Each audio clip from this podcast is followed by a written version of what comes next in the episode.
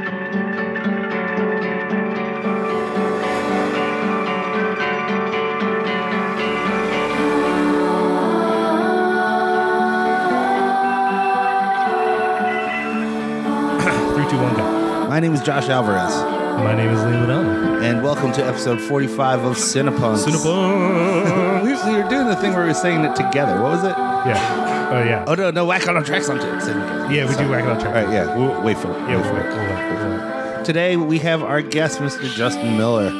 You may you may know Justin Miller as uh, his Gnome de Print, uh, Haunt Love. Is that right? Nom de Plume. What is that, French? Yeah, whatever. Fuck that French shit. You may know Haunt Love. You know, you, you you do some posters. People see those fucking posters. something like that. Yeah, yeah. Yeah, yeah, yeah. People people who might not know you by sight. Like I feel like a lot of people we know know who you are. Yeah, uh, people tend to not know my actual name because I don't associate my actual name to my work um, for Do a you long have time. like a day job that like requires you to like separate yourself from your art in any way or something? I do. I work a um, I work at an advertising agency. Oh, right. So Right. yeah, yeah. Is this like a big reveal then? Is this like is this like the small town equivalent of the Banksy reveal? Like we're revealing who you actually are? We're pulling back the mask. Um, in you know, it's funny for for a really long time. Um, I put everything out there s- specifically as Haunt Love. Sure. Um, almost as it was like a it was a first and last name. Right. Um, and the name kind of comes from my really sad days of attempting to write graffiti. Haunt Love was your tag. That was your. That was your That was your it name. was, yeah, yeah. shit. Um, well, it was haunt, and then the punchline was always loves you, um, and then it got cut. But uh, so once I started using it as Prince, I stopped writing because I was never very good at it anyway. and um, so, but then I'm just in- picturing you doing graffiti and getting really stoked on the idea. Like it's like really got me excited. yeah, yeah. The double life thing is pretty awesome, though. Yeah, yeah. I like that. That's funny. It, I was just talking about this with Melani yesterday about how, um, you know, we all go to hardcore shows and we have our friends that are like, Sure. And so last night I saw the loved ones, right? Yeah. And Michael Cotterman, aka Spider, is playing bass with them, and everyone's chanting his name, Spider, Spider. But I do know that in real life, our man Spider, like, works at the Washington Post and is like a respectable and normal dude. Yeah. so then the question is, do your friends that you work with, like just the regular folks, do they know that you have this other life? You as, work like, with some this- band dudes though. You were telling do, me that you do, work yeah, with some band dudes. Oh, do, well, then I that's do. different. Who are some of the? Is it okay? Can we know? Uh, yeah, yeah. Yeah. Who are some of the band dudes? You I work mean, with? so How like, about I can know and Liam can't? know? my my um the agency I work for it, it, it's it's called 160 over 90 um and it's actually it's not your fractions. like yeah fractions I, I think it actually has to do with like your heart rate I think that's right. over Yeah, 90 yeah, yeah, yeah, yeah. um it's it's predominantly full of like younger um art people Mm. um I did air quotes just now yeah, that's fine. you can't see that No, I know. Um, But you're, you're doing felt it. you're doing space work and it's not working. and so yeah, so I mean, like uh, the people that I know, or or the people that know me there, kind of loosely, um, know me for my print stuff, Right. Um, so they yeah they do know who I am. But yeah, there are some band dudes there. Uh, Yeah. dude Eric from Ladder Devils. Uh, Yeah, great band. uh, He he works there, and um, Halo played with them one time. Yeah, yeah. Sorry. Go All on. right, I forgot this was about Halo. Yeah. Tell, tell me more about this what is Halo Halo. Punks, Tell me right? about That's the name of the show. I don't know about this Halo. Halo of Snakes. you talking about the game? No, no, No, no. no, I'm f- fucking with you. I know, I know your bands. Nobody knows my band. Don't you lie to me, sir. No one knows. I bet you there are people who listen to this who went and found Halo Snakes because you mentioned that you were in Halo Snakes. yeah, they've probably stopped listening since and been like, man, fuck that shit. But uh, also, um, Anderson works there from um, The Promise and Another Sure, Victim. sure. Um, and I'm sure there's a prob- there's probably a bunch of other there's a bunch of like print dudes that work there too that Yeah. that kind of run in the same like So they're postal aware that you're doing the print thing on the side as well as working there. Like that's not Oh like yeah, a- yeah, yeah. yeah.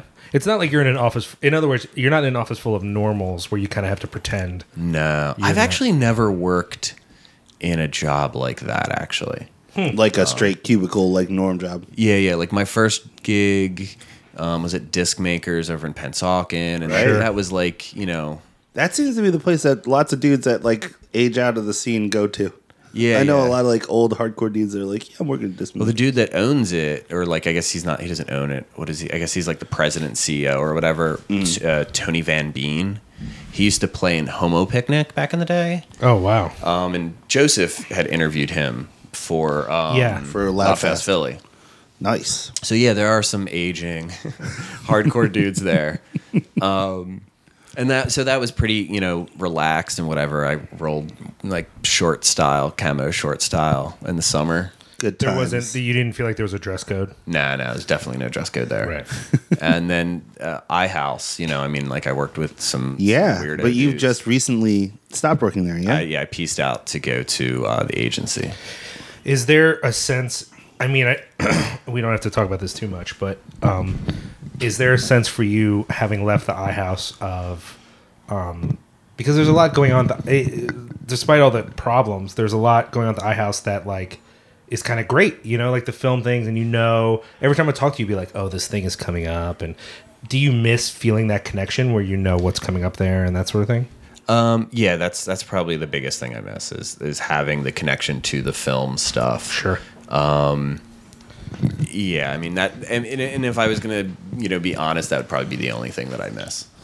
Do is- you? seeing those guys and and being involved in that? I'm kind of curious. How did you? We were talking. Uh, we've talked about this a little bit before, but just for the show, how did you get into like printing?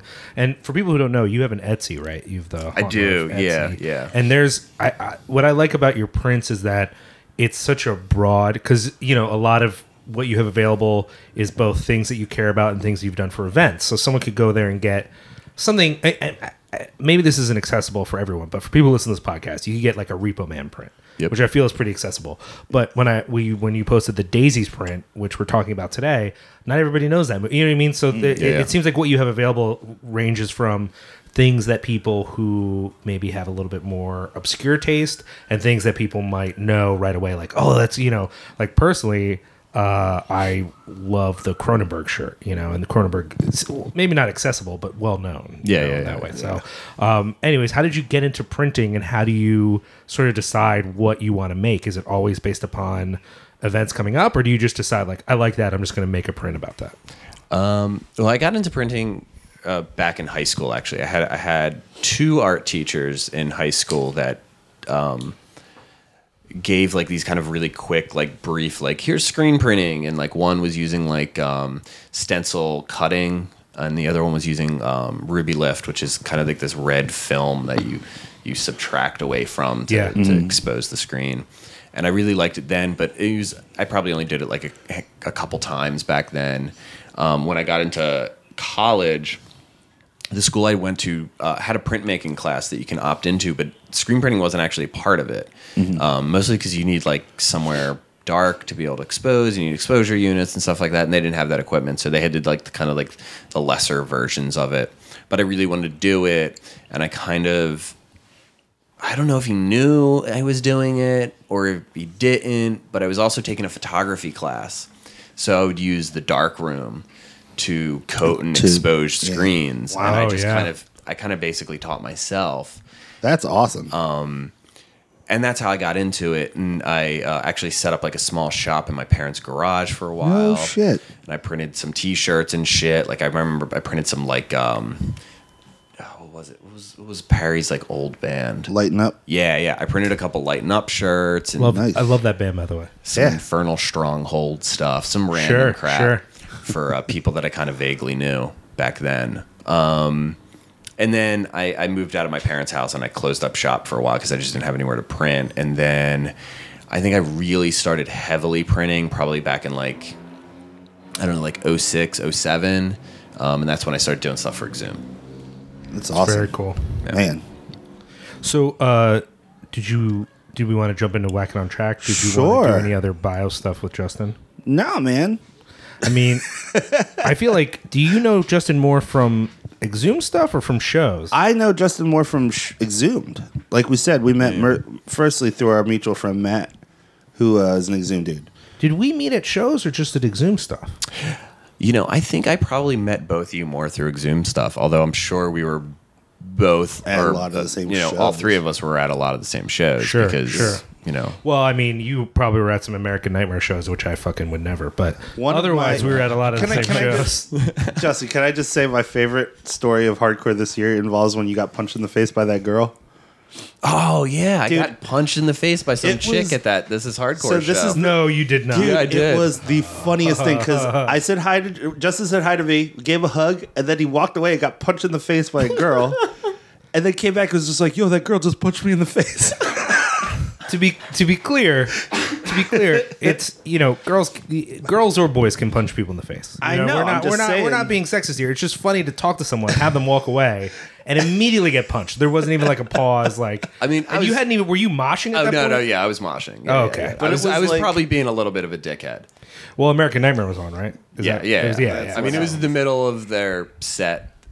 I I understand. don't remember what I did, but I did something. Yeah. She like it was. It wasn't like a punch. It was like kind of like a backhand. Oh, so she was also kind of pitting So herself. It, no, no, no. She was not. But it, it was. It was definitely like retribution for like me hitting her in the face. this face. sounds or like a something good story. Like I kind of want to hear her take on But this story. but she came up to me like five seconds later and apologized. Oh, that was weak. I don't approve anymore. that's nice. just kidding. See that? Um, I love I love that that happened. I do think you know you got to expect that uh, you know emotionally stunted young men like yourself will will do crazy things during American Nightmare. If American Nightmare is playing, some white boy with a hole in his heart is going to go crazy. Oh man, that's great. I don't I don't know why I'm making fun because um, Because you love American Nightmare so much. I'm going to go to that show. I'm really stoked for the. for Are you the going to those, American Justin? Nightmare You going to the parade. American I am. I'm, I want to see if I can switch up and go to the other show. The second night? Or? Yeah. I'm on the. I'm going to the second night. I'm, Because I, didn't kind of want to see Mouthpiece. night. Man, let me tell you, I saw Mouthpiece at that home for the holidays not too long ago. Uh-huh. And uh, I was watching. There was when Lifetime played, Yeah, yeah. and they did "Can We Win." They finished with "Can We Win," and I was like, you know, you're a bunch of cisgendered straight white males. Yeah, you won. It's not not really a question. I, I think his I think his question around can we win is around the edge. Yeah, and well, I, and I uh, do think uh, we've established no, you cannot win. That Yeah, in well- fact, straight edge is a movement. As much as I appreciate it, That is as, mired as an edgeman. I am an edgeman. There is no forward momentum. We we reached a peak, and yeah, we'll be lucky if we maintain. At this point, it's mostly a decline, Right, Except right, for the right. occasional. I mean, even like at the, I've never actually seen as many people smoking outside as was at the Judge show. the other night. Uh, Uh, in fact, we let us transition to the whacking on tracks portion. Uh, now, Justin, I know that you you listen to the show, so you know all about this. I, I know. I know about whack and track track. as in, right. you knew what was about to happen before you got here. We started talking about this. Yes. So here we are. It's time for our Whack it on, track. track. Sweet, we, dude, that's so good. I, love I'm gonna, that I'm gonna- we've adopted I'm gonna that. add some commentary to this. While that sounds really cool on It doesn't sound cool when you're listening to it. when you doesn't- listen- No, no, no. I- It does sound cool. Watching you two do it though is super depressing.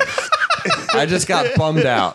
No, this is why. So we've been offered to do a video version of this podcast, and I'm actually Oh, don't do that. That would be Yeah, we're awful. like, I'm oh, convinced that no, no. one, no one wants to see how the sausage is made. I mean, like No one wants to watch That's a what- condom filled with walnuts talk about movies and punk rock. that. This is this is what happened when we did Periscope. We briefly Periscoped a little bit each thing, and every comment Periscope was, "What the fuck is this? Fuck these fat guys!" Like every time, someone would just be like, "Why are you? Why do I care about this?" And I'm like, "You don't. Never Yeah, mind. don't worry about it, dude. It's all It's good. fine."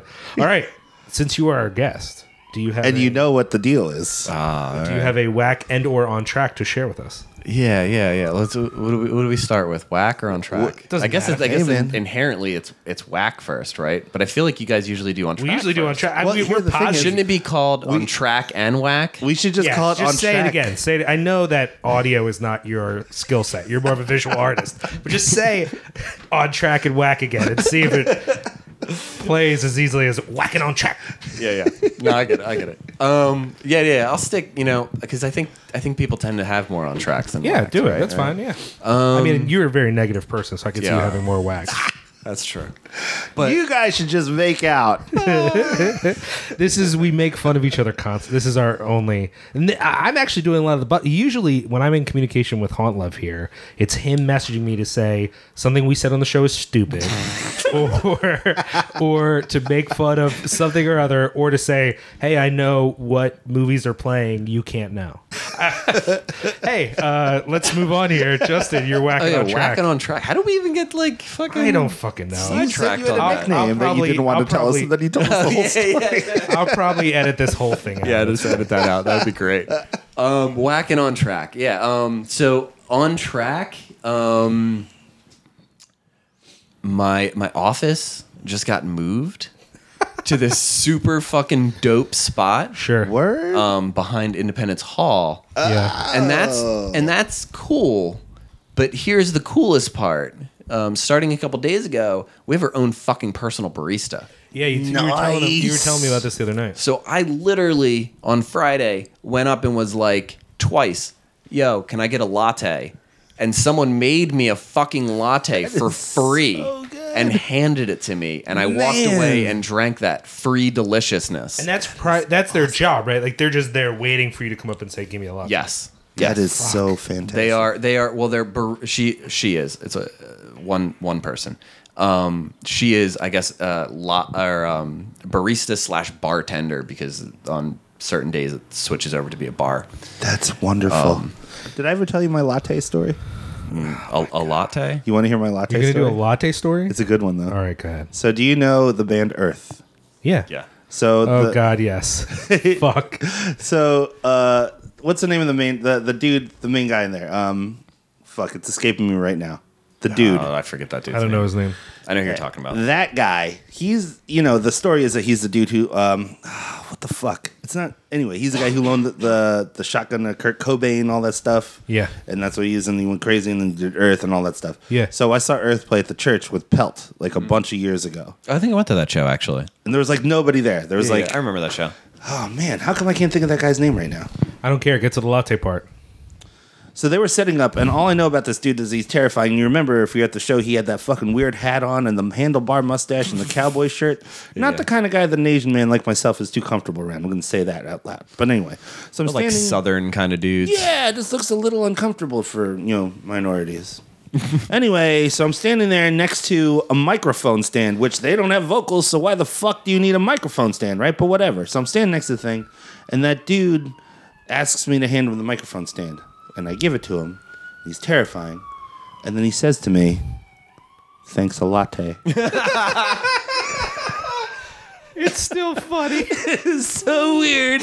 Yeah, yeah, yeah, yeah. That totally happened to me. This is the weirdest thing. And I was at the show by myself, so I looked around like, he said, thanks a lot. To you guys heard that? no one heard that because I'm here by myself. Yeah, yeah, yeah. Sorry. That's kind of awesome. so what else is on track? Um, let's see. Well, um, you know what? Actually, Yes. you'll like this one. Do it. Uh, last night I watched uh, Diary of a Teenage Girl. Ah, Liam loves Yeah, that movie. that movie. movie was Um, great. I did not get it though because you said you liked it.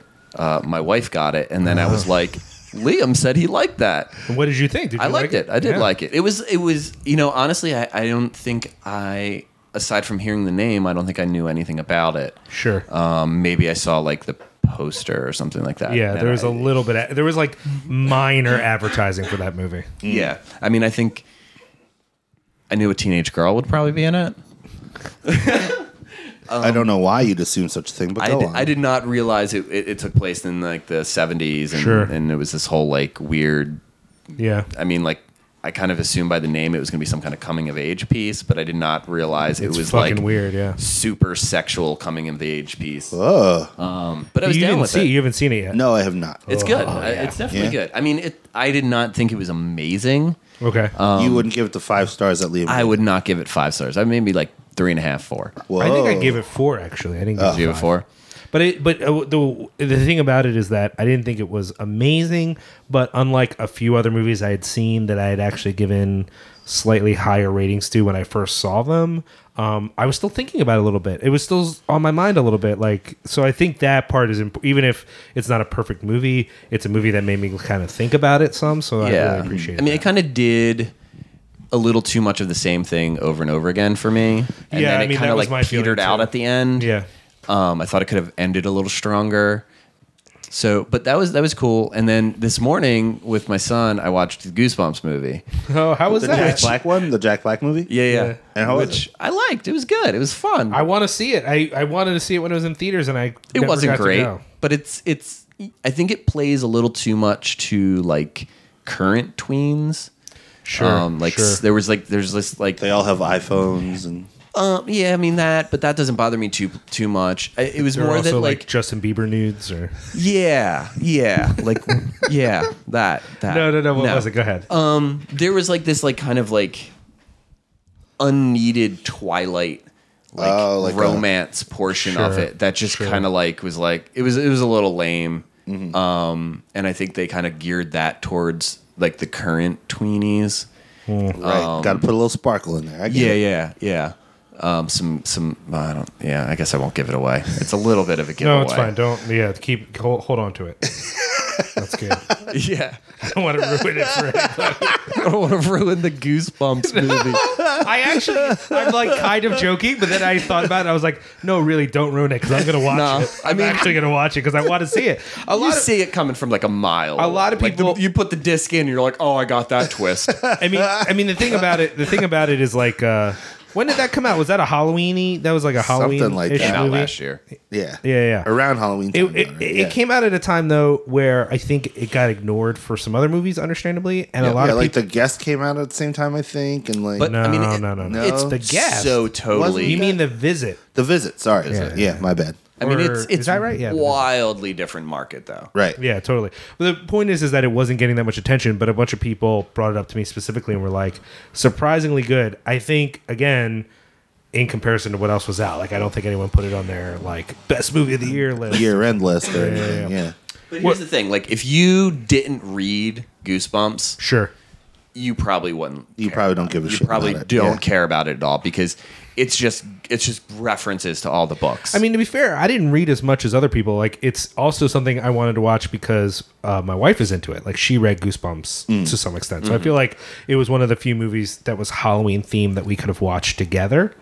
Um, Yeah. and Because Susan's not much of a Halloween fan. horror scary movie fan. movies are not her thing. yeah, my wife Um, don't fuck with that either. Yeah, she's not in, and it's not the violence. Like for a lot of people, it's the vi- they don't like violence or they don't like gore. Or, Mm-hmm. You know, she, she's not stoked on that, but it doesn't bother her. It's she literally doesn't like feeling scared. So even the ones I've shown her that are funny and charming, but also a little bit scary, Mm-hmm. Yeah. she doesn't love them, even if they're really funny and charming, because she's like, oh, but it was scary, and I'm like, really? Like for me, no part of, for example, Evil Dead Two.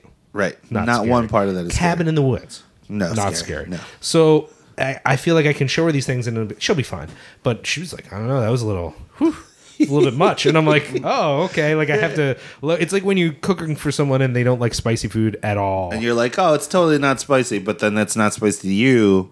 Meanwhile, you've right. poured your toxic waste into that shit. Oh, I'm trying to t- I'm kill somebody. What my about- wife's uh, super like she she is uh, a product of the Gremlins time period. oh, sure, Ah, sure, sure. that's the best um, time. She like lost her shit when she saw Gremlins, and now won't watch anything even remotely scary. Like she won't even watch Gremlins now. Really? Yeah, yeah.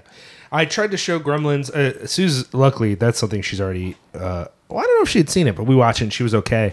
But I remember trying to show Gremlins once to uh, uh, someone, and they just thought it was too gross, like all the Gremlins gross. in the blender and stuff. And yeah. Yeah. I was like, I don't even know what you're talking about. Like it just didn't.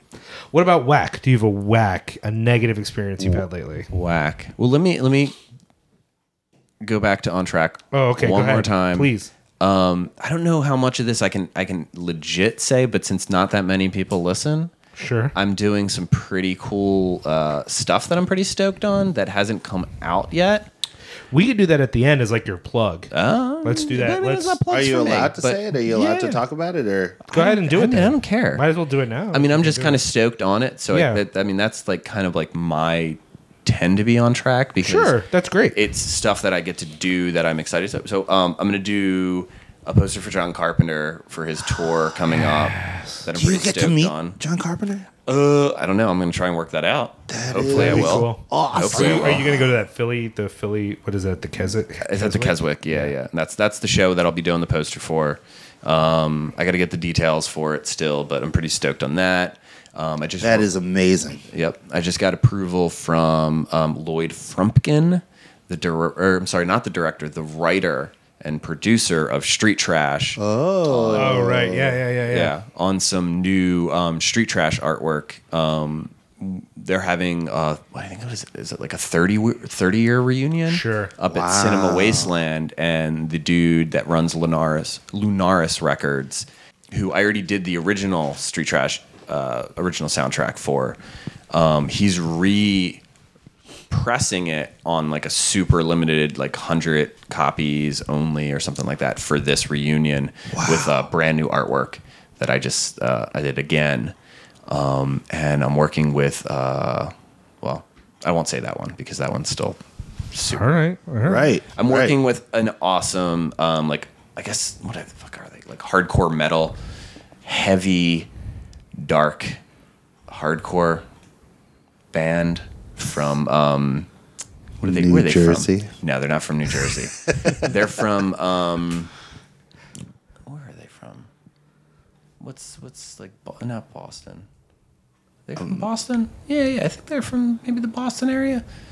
Where's all the no, not where's all the con, like the Converge dudes and shit like that from? They're from Boston. Boston, right? Boston. Yeah, yeah, I guess they're probably from up around there. Trying to guess who it is. That now. dude, you, I pointed you out to him. Oh, I don't know that actually. Uh, that band is from Boston. Are they not from Boston? Where are they from? I don't know where they're from, but I don't think it's. I feel like they're from around that area. It's possible. Yeah. Man, I have no idea what either of you are talking about. You don't want to say. I don't want to know. Uh, we're we're. I mean, he, they haven't announced the album yet, Then don't worry about it. um, so I don't want to say it. But I'm stoked on it. yeah. regardless, it's a I'm good. It's a good band. on It's a good band. It's a good band. All right. Um, so yeah. All right. Whack. Number one. It, this just literally happened. Sure. I have a hole in my sock, and my big toe is coming through it, Dude, and it's fucking pissing me off so much shit right now. sucks, dude. I, you know, I always want whacking on track to be about like things, and Justin just comes in here and it's like Talk about that hole. his barista, that. That- his that's sock fucking- hole. That fucking just Christ. happened. I'm actually. I'm actually damn gonna it take anyway. this sock off. I really do hate holes in my socks, though. That's like not a. Th- I, mean- think I hate wet socks worse than I hate holes. no, in that's fair. socks. That's fair. But holes in socks is not a pleasant time. I'm gonna put that sock in my pocket. God, with the other socks. this is already the craziest. this is already, yeah, with the with the many socks I keep therein. we call that the graveyard of uh, holy sock. And I'm gonna I'm gonna jump from that super whack thing Sure. to a much bigger whack thing. Is Yeah. um and so X Fest tickets just went on sale, right? Sure, yeah. Right, Oh, right. yeah. I can't go to X Fest this year. What? That's Why? like probably the biggest whack on. for on. what possible reason? I have to go to a wedding. Fuck a wedding. I know. Weddings blow. it's my cousin's wedding, No, it's important. and I have to I have to go, or I would be shunned from the family. Right. Josh, did you get did you get X Fest tickets? Or are you gonna? I Get did not. X-Fest? You should get X Fest. I should. I never go. I've not gone once yet. I I don't know. I personally go. love X Fest more than Horrorthon. and Yeah, that's- I agree. I would go just to hang out with you guys.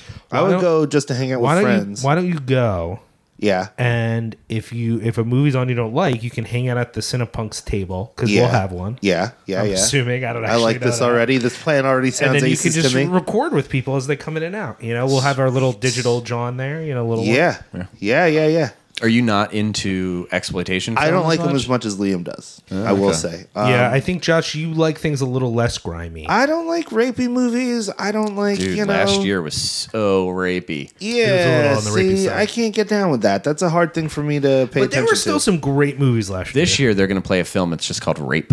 No, they're not. no, no, they're not. Um, but I will say this: it was balanced out last year by showing the basically G-rated Ninja Busters.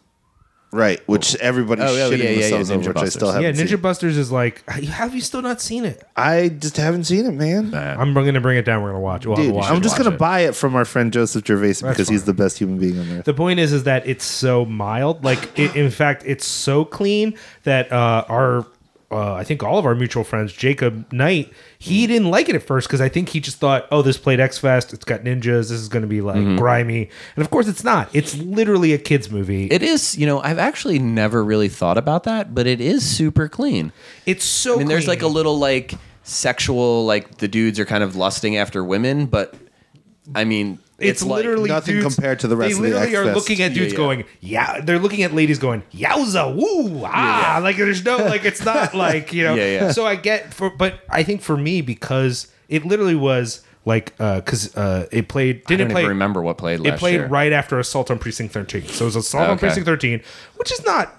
You know, it's it's dark, but it's not whatever. That shit's So pretty that- dark, actually. Yeah, it's dark. They and then Ninja girl. Busters is like kind of upbeat, and then after that, it was just heavy. It felt like Mm. almost immediately after Ninja Busters. So for Jacob, who watched it the first time he watched it was by himself at his house on Blu-ray. It's like not the same experience. For me, it was like a brief, hopeful glimpse uh, in a day that was heavy the whole day. So I think it like balanced out for me where I was like, oh, and I think also it's a It's like the palate cleanser. but it's also a movie you need to watch, I think, with an audience to some extent because you get a little bit more of the excitement. Whereas Right. by yourself, I could see being like, "Oh, that's funny," I guess. Yeah. But when everyone's kind of like, "What the fuck was that?" Because that, that's really what Ninja Busters is: is a series of decisions that you're like, "This is we're gonna do this in the movie now."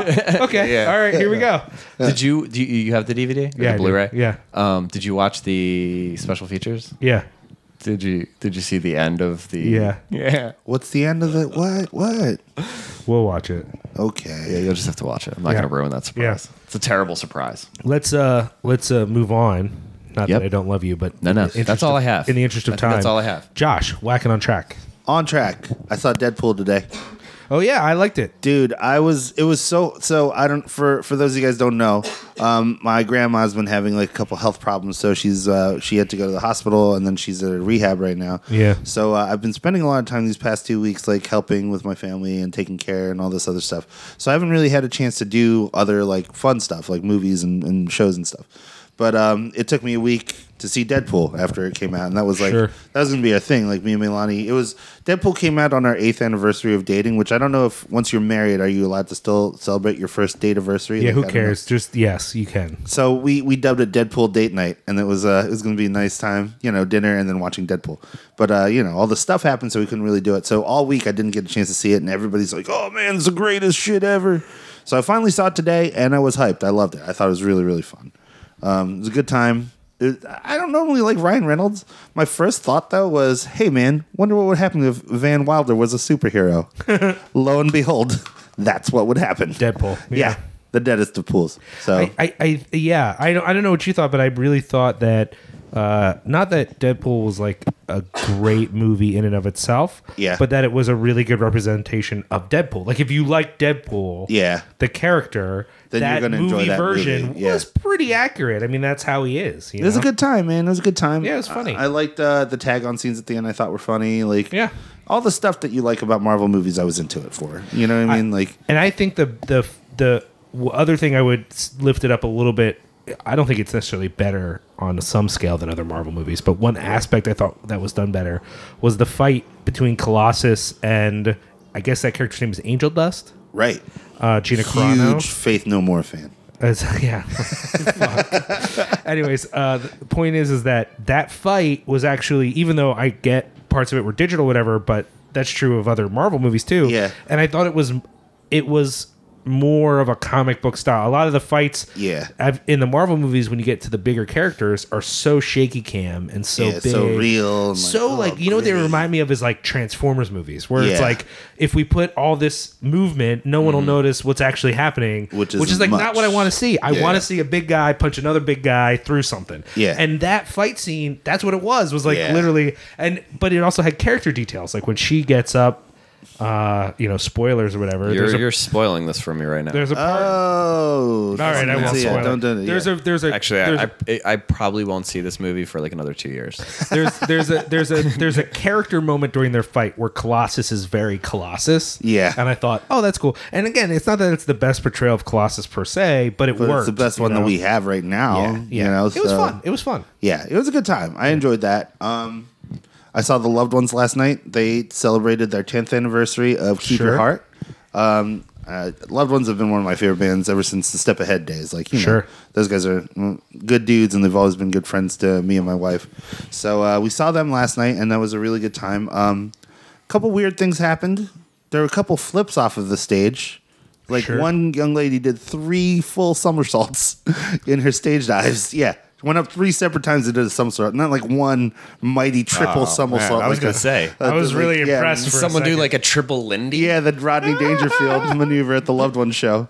So, uh, but uh, yeah, they were awesome. Just like it's funny when you uh, when you see a band progress from being like a three piece to like a full on rock band. You know what I mean? Yeah. Like not disavowing any connection to punk rock like what the Get Up Kids did. Like you remember when they became like huge? They were like, oh no, we never played weird basements or anything. It's like, yeah, I saw you motherfuckers at the Stalag. Like, You See, I, I'm like, I always like, I really wanted to go to that Love One show. Yeah. But a part of me, and this isn't what stopped me from going, but a part of me doesn't want to go to those shows because it's going to be so drastically different from what it was from when what it was when I went. You know, like the moshing won't be the same. Yeah. the crowd is so wildly different. Like It was the Get Up. Kids just played. Like they're Did like you go to that? something Did you like see them? no, I didn't. Um, and it was just again because I was just kind of being lazy and didn't get tickets and, Yeah. and shit like that. But um, I can't imagine that show would have been anything like like even like when like those albums came out and like they were past playing basement shows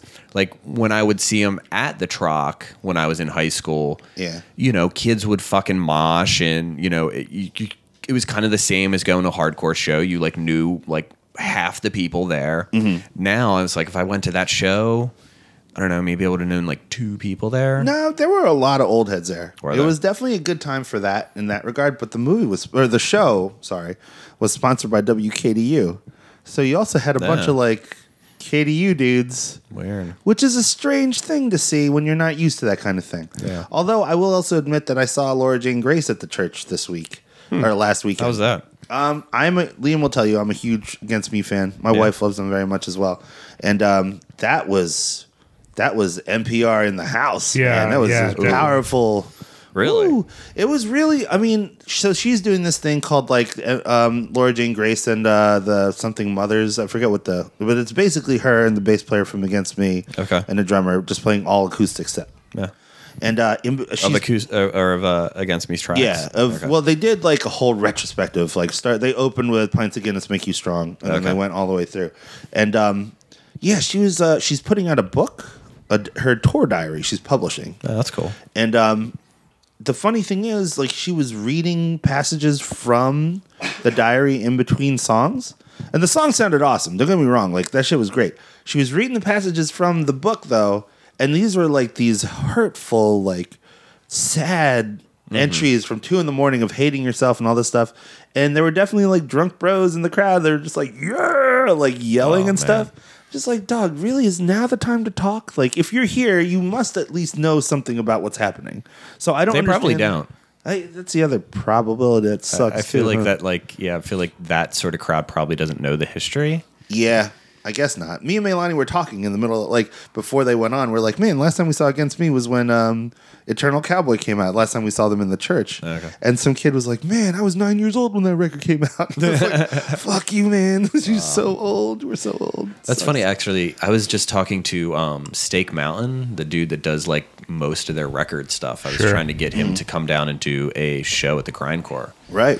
like a retrospective of his work. But um, I don't know if it's going to work out or not.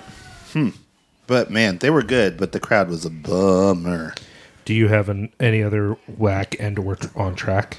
Um, nope, nope. I think that's pretty much it. I saw Deadpool, saw those two shows, and uh, Grandma's sick. That's whack. Um, That's very whack. Yeah. Uh, oh, uh, there was a book that came out called "To Me, You Are a Work of Art," Sure. which is a book only. It's a photo book of all Morrissey tattoos. that uh, someone, our friend Richie, was like, "Oh, this dude's gonna be in Philly for like two hours. If you want to get your pictures taken with your Morrissey tattoos, so he's doing a book."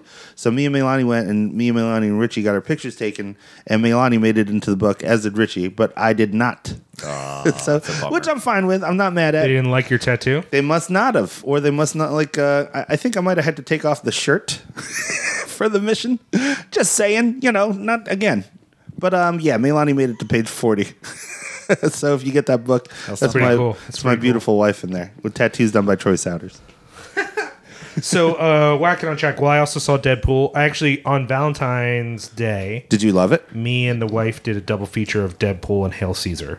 Oh, oh, we didn't talk about Hail Caesar yet, did we? No, we did not. Oh. I, I really liked Deadpool, but like in a oh it's fun way. And then I loved Hail Caesar, and Me a lot too. of a lot, of, people, were bummed on it. I just keep reading people say, "Oh, it's lesser Coen's," and uh, you know, that, comparing dude. it to like Lady Killers, and I was Oh. like, "Yo, get fucked!" Like that movie was Did awesome. you? Are you a Coen Brothers dude? Oh, yeah, I love the Coen Brothers. Did you see Did you Hail see Caesar? it? What did you think? No, I haven't. Uh, look, honestly, Is this? Are you? and gonna, this is something I make fun of, or Liam, I guess, Mm-hmm. maybe makes fun of me about. Uh-huh. I don't see too many new films, Right. And it's not because I don't like new films. It's because it's because I don't like new films. um, but it's because I don't get a chance to go to the theaters too often. Is it because like you got parent yeah, responsibilities? and yeah. all I this mean, like me and and- my wife, like nine times out of ten, if we get the chance to go out at night, we're probably going to go to dinner. Yeah, Oh, okay. Probably No, come that's into yeah. the city and go to like some some nice you know fancy restaurant. or something like Understandable. that. I dig it. Yeah, I can get that. But um, I, I really want to see the new Coen Brothers. I like everything except for Intolerable. Uh, what is it? Intolerable. Intolerable cruelty. Intolerable but you don't cruelty. like the lady killers either, though, right? I don't mind the Lady Killers, but like I haven't seen it for a really long time. Sorry, I'm like fucking struggling to talk here. Do you want some? We'll get you some water at the. We'll take a break. We'll some take a break in like five. Um, but I don't remember thinking that was the worst thing ever. I I mean, here's the thing: is that uh, if the Coen Brothers had made no other movie but The Lady Killers, I wouldn't hold it against them. I'd be like, "Oh, that movie's fine, whatever." Right. But it's just if we're putting the Coen Brothers movies on any sort of scale, which I don't love to do anyway, but if we had to, definitely the lower end for me is Intolerable Cruelty and Lady Killers. Both those Exactly. movies I don't love. But compare Lady Killers to like some other fucking bullshit. Yeah, like you've got mail. Yeah, I mean, like, exactly. You, you know, it's like still love that not. movie. Is it is it that bad? No, Like I no. hate when someone. Liam likes to paint me as like the most negative person. You are literally the most negative person I've ever met in my life. But like, if you poll like a lot of other people I know, like even my like wife, like when we go see something, Yeah. Like when even when it's something like new, like nine times out of ten, like I leave, I'm like, oh yeah, I kind of like that. That wasn't that bad, and she's like, yeah, it could have been better.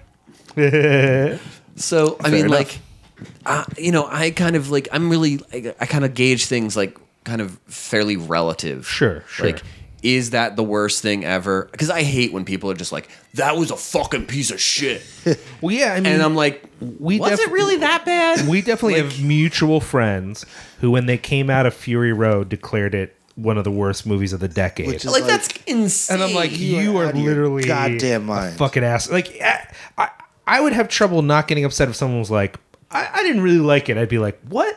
But the negative, at least then I'd have to, you know, my rational brain would kick in and say, come on, that's fine. They don't have to don't love have it. to It's like it, okay. yeah. It's whatever. But when someone's like, that movie was pure shit, I'm like, you're pure shit. I think I've I think I've said that about like three movies. Yeah, I, I mean, this If is you had like one, what's the one movie that you saw? You're like, this is some fucking horse shit. I can't like. I, it sucks.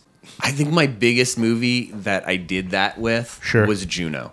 Oh, Like not a Diablo I Cody fan. Could not fucking stand that movie when it came out. Yeah. And um, Be Kind Rewind. I like fucking walked out. of You that. didn't like You're a that movie? That monster. movie's You're an inhuman monster. I thought it was terrible, dude. Fucking Wow.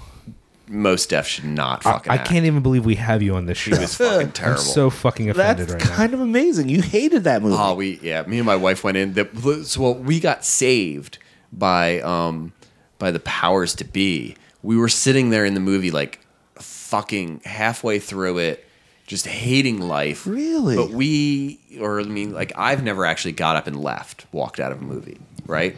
So I'm gonna, I'll fucking, I'll You'll knuckle through. You're I'll just knuckle that kind yeah, of yeah, dude. Yeah, I'll I'll white knuckle that shit. Um, the fucking power went out at the Ritz oh wow. in Voorhees, and we got up and we were like, "Let's go get our money back." Ah, Done and done. that is hilarious. Yeah. Um, so we're going a little long with this whack on track. So let me wrap up really quick so we can move on to the meat. Right. Which is awesome because I meat always of the critique you on that. You do, you do. uh, so, like I said, so uh, I think both those movies were on track. There's whacking on track there. Also, I went to the Judge show the other night. Yes, you had a good time. I think that was on track. Yeah, I, I think it's hard because it was very tight and it was hard to mosh and all the all the complaints that people my age have about a show like that. Right. But I got to see lots of awesome people. I thought Judge sounded good. I thought Yeah. World Be Free sounded good.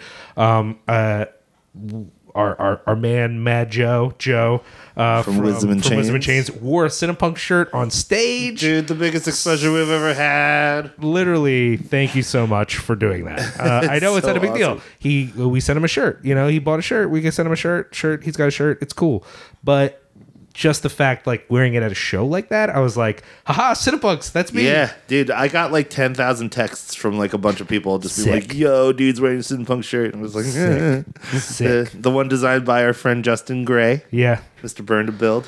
Um, and I'm and I have a lot more that we could do, but I really want us to get into the meat of this episode. So we're going to take a quick break, and we're going to come back, and we're talking about a topic that Justin chose: So meaty. the Czech New Wave. Czech New Wave. Specifically, we're uh, talking about it through three films: The Cremator, Daisies, Daisies, and uh, Valerie and her Week of Wonders. and her Week of Wonders. Yeah. But by the way, the Cremator, I, I every time I read it, I want to say the Cremator.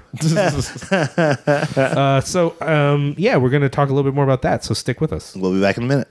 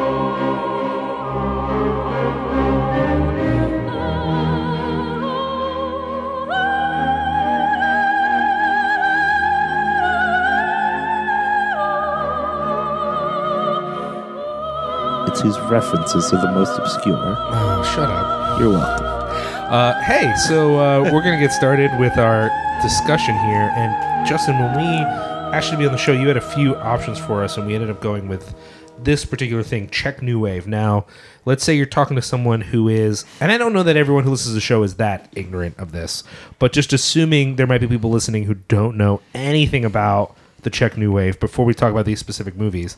What's sort of your elevator speech, or what's your quick summation of like what the Czech New Wave is and why it mattered enough to you to to suggest that as, an, as something we should talk about? Um, yeah, yeah. So uh, we're not gonna get super like Sure, sure, uh, sure. fucking like you know Techno. a into it. college fucking yeah like level class here. Yeah. Um, it's funny because you know in in the span of like cinematic history, the Czech New Wave is, is actually a fairly short time span. I mean, it's like I don't know, like maybe like five years or something like that. yeah. Um, so it's kind of a fairly you know small little blip, but it it was such a creative and um, interesting time period for films in in a you know a country that probably you know a lot of people don't think too much about.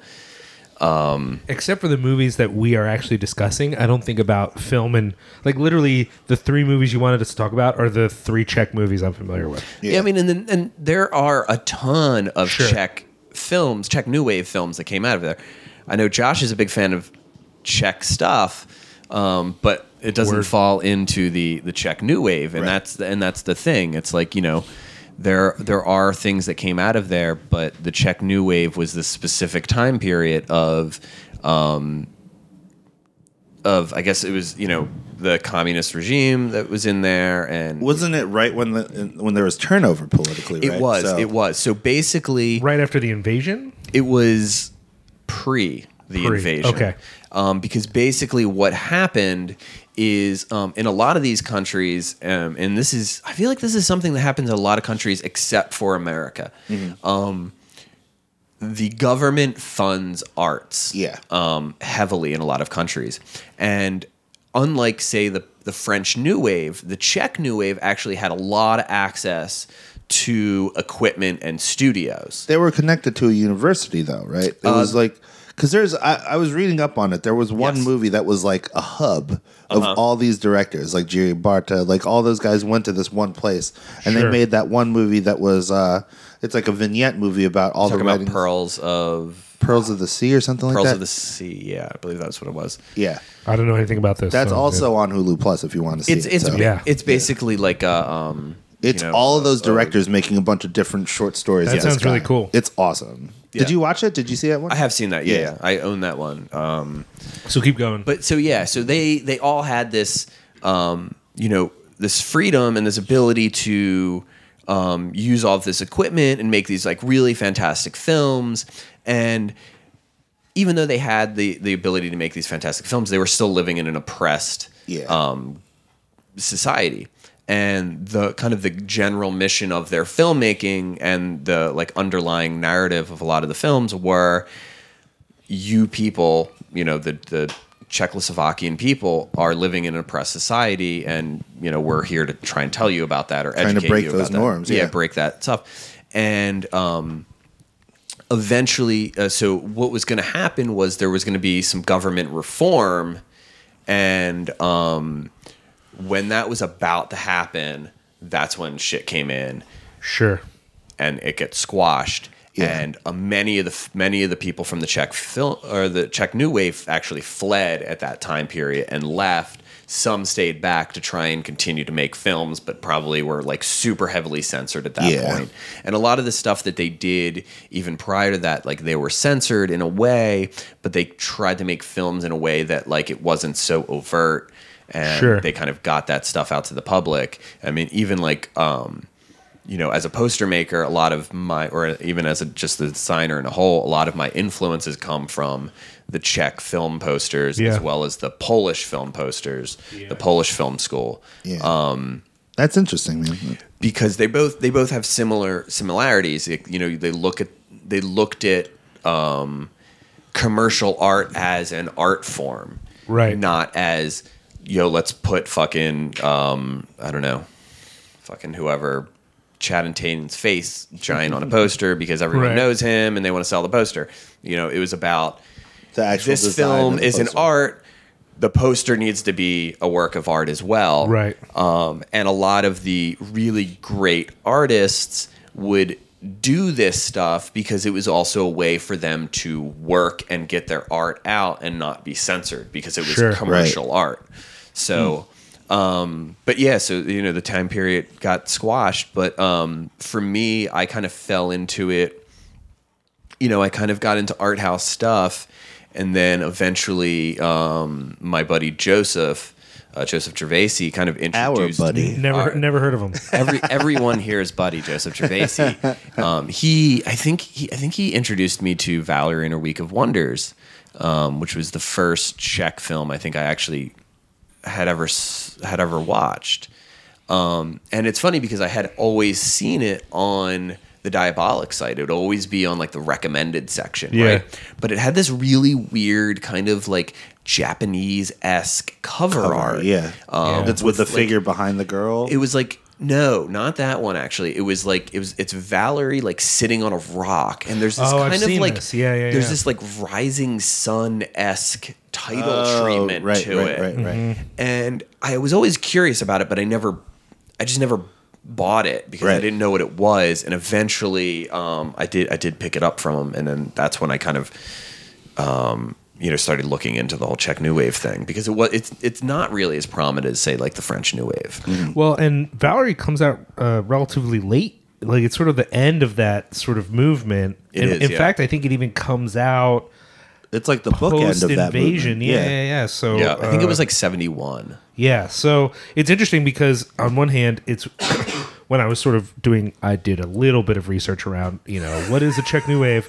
Uh, Valerie comes up a lot, but everyone always mentions it as, well, it's towards the end. I, I don't even know if it fits. Like Yeah, that's yeah. sort of the comment everyone wants to make Yeah. is like part of the Czech New Wave, though it doesn't quite fit. So it's interesting that that was still the one we went to, and it was even your introduction to that as a phenomena. I, Yeah. I, if you had asked me, I didn't didn't know anything about even though I had seen all three of the movies before, I never had put them together. And Right. all three are so different. They are. They're so disparate. Really. It's funny too, also that Joseph is the one that introduced you to Valerie because Joseph has introduced all of us to a lot of cool shit, right? Yeah, yeah. So that's why we always say how much we. uh And we- specifically Valerie as well. I mean, Yeah, which he was I- the one that put together the Valerie project. Yeah, and I, you know, I kind of, um, you know, I saw that three times. was it awesome? It, it was amazing, Yeah. and you know, at that point, I had kind of um, Joseph used to have um, movie nights at his house where he would invite some friends over. So I Mm-hmm. went over and I saw um, uh, closely watched trains there, Right. And I want to say I saw like one or two other Czech films at his house as well. Um, and then I would just go to his house and I would grab some some discs from him. Um, but when the Valerie project was being put together, it was such a big thing with him, and you know, I was kind of, you know, I, I didn't have any part of it, but you know, I was kind of there, you know, when it was happening. And I think I like worked the door at like the first one, um, but watching the Valerie project grow and um, like really flourish. I mean, it's a, it's a shame it was such a it was such a large project, Yeah. and it couldn't really tour the way like Sure. Right? Yeah. Did You you, see want it, it to Liam? her? Have you seen the Valerie? project? No, I've I've I've seen the film, but I never saw the, the So live just thing. for people who don't know, what's the Valerie project? Um, so the Valerie Project um, is a is a is a thing that so Greg Weeks of Espers. Um, do you guys know Espers? Or Philadelphia band. They're like a folk band, right? He's yeah, it's a, like a Philadelphia freak folk band, Right.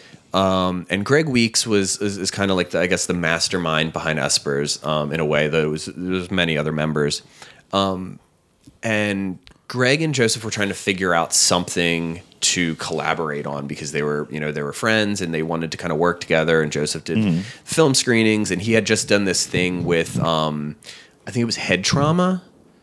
I want to say it was. There was this film called Head Trauma. Do you Sure. remember that? Yeah. Where like um, Bardo Pond and I think like some Oh, other yeah, people right, did yeah, like yeah. some stuff. So I Like- think he was trying to like he was he was doing some more stuff where he wanted to incorporate Live film music, and yeah. live music together.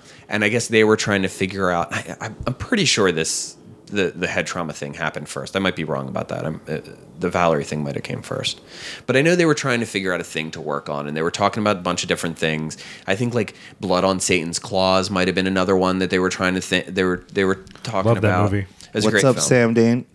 Um, and eventually, I think they came to the consensus that they both fucking loved Valerie and her Week of Wonders. Right. And so they decided to do this thing, and the f- the very first screening, Joseph was able to get a print of it, um, and it was shown at the iHouse, and it was Greg Weeks and like I forget how many people. I think it was maybe like 11, 11 people did Wow. it. Um, and it was a you know there was uh, it was members of Fern Knight as well as Espers and some other Philadelphia um, kind of folk uh, characters. Call them characters. um, can we call them folks? I, I believe the term is folkies. Folkies. Folks is way funnier. and but so the original performance was um completely ad libbed. It was it was all free formed. Um, Right. Like I think they kind of had rehearsed together and had some cues that they wanted to hit. But um, is there a recording of this? yeah. So what happened was it you know it happened it. It was sold out show, and, and iHouse holds like 360 Yeah, people. it does. So it's a pretty decent crowd. It got like a, a huge reception. I mean, people were super fucking into it. That's awesome. Um, and it was it was beautiful because the thing about Valerie is um, the film is fucking fantastic. It's a beautiful film. Yeah. Um, the story is great, but the visuals are so fucking compelling in it that you really don't need A the soundtrack to be audio so yeah. to it, you can enjoy it with just a beautiful soundtrack and just watch it without the audio. Yeah. Yeah, if you if you have the uh, Valerie Criterion, Yeah. there's an option to watch the film with the Valerie project. Yes. on, on the Blu-ray. And interestingly, watching the special features on there, um, they sort of said that I, I didn't realize this that it's based on a book, Yes. and that uh, what oddly. The dialogue in the movie is still from the book, but a lot of the visuals in the movie are not from the book. That the, that almost what you're seeing is sometimes completely detached from what would be happening in the book when that dialogue is spoken. Right. So I thought that was kind of interesting that they were like, "Well, we kept the same words, but what you're seeing is what we just felt like showing." Totally you." wild. It's Yeah. kind of cool, you know. And it, when you watch that movie, not that it's a total detachment, but there are moments where you're kind of like, "What am I even looking at right now?" Yeah. you know. I'd like to say across all three of those movies, there are points where I was like, "What the fuck am I even looking at right now?" Oh, definitely. There's Well- like a there's a Well, actually, some- not so much the cremator. I'd say the cremator is the, the cremator's least- pretty straight as far as I mean it it has some some really cool visuals to it, but I mean it it's fairly grounded. Yeah. Well, and my inclination was to start our discussion with the cremator because I assumed it was chronologically first, but actually Daisies uh, came out Does those occasion- two years before. remember. Cremator is 69 and Daisy's is 67.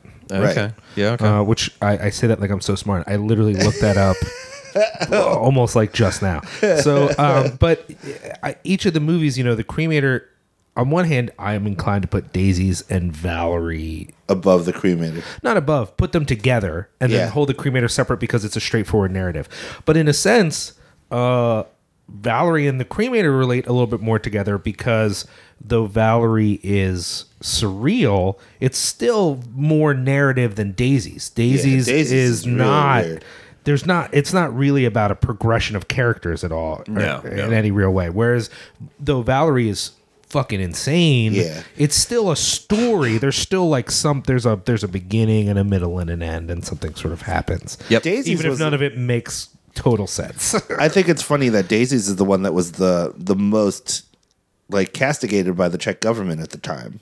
Well, because it was all about like anarchy. I mean, it's like the whole the whole point of that film is, you know, like let's really fuck up society. like let's shake these people up. Do you Yeah. want to describe it for the for anyone listening who hasn't watched it yet? How would you describe like very sh- quickly Daisies to them? Like, oh man, the best way to describe daisies is two bratty young girls. Yeah. cause mischief. Yeah, I mean, like that's like I mean, for, like for older men who want to have sex with them. yes, yes, for older men, older wealthy men. Yeah, they basically kind of fuck with these older like high society people um i mean not even just specifically these older men that want to f- sleep with them because you know there are there's a bunch of scenes where they kind of keep tricking these guys into like That's buying true. things Yeah, and yeah, going yeah, on quote unquote dates and then the other sister will show up Yeah. Um, but you know when they're at the clubs and you know when they go to the parties and like they're just being total dicks.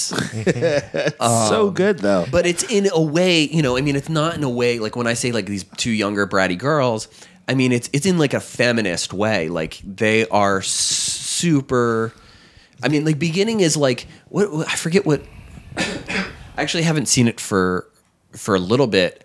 I forget what they say, but they say something to the effect of like society is society is rotten, so we'll be spoiled rotten too. Yeah, there's and, and there's no everything is bad. Yeah. So we'll be bad. And mm-hmm. and something about that there's this feeling of I mean, A, watching the film it felt as if they these are two characters who on one hand confirm uh almost every at that time negative Fear, stereotype about women. Like Yep. they're going to be brats. They're going to be uh, insensitive to these male feelings. They Mm-hmm. want stuff. They eat, and, and they also do the things that they're not supposed to do.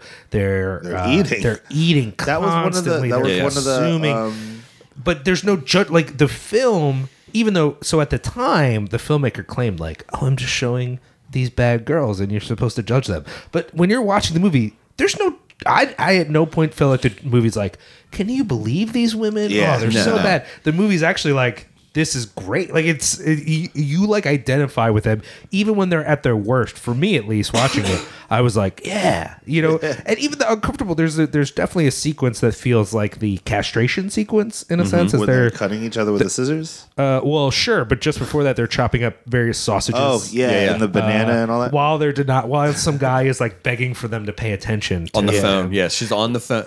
The dude's on the phone, just like, "I love you, please, I love you, please." and she's just they eating just- sausages. cutting bananas with scissors. So good. It's so good, So awesome. But in that sense, I, I mean, I think that's part of why it was so attacked too. Is that I mean, the claims are uh, were at the time related specifically to anarchy, and I think that makes sense. We're in a society that's about order. Yeah. The society only works if everyone chips in. Sure, sure, sure. But also. There was not at that time in that political atmosphere the engagement with gender. Gender was not Addressed.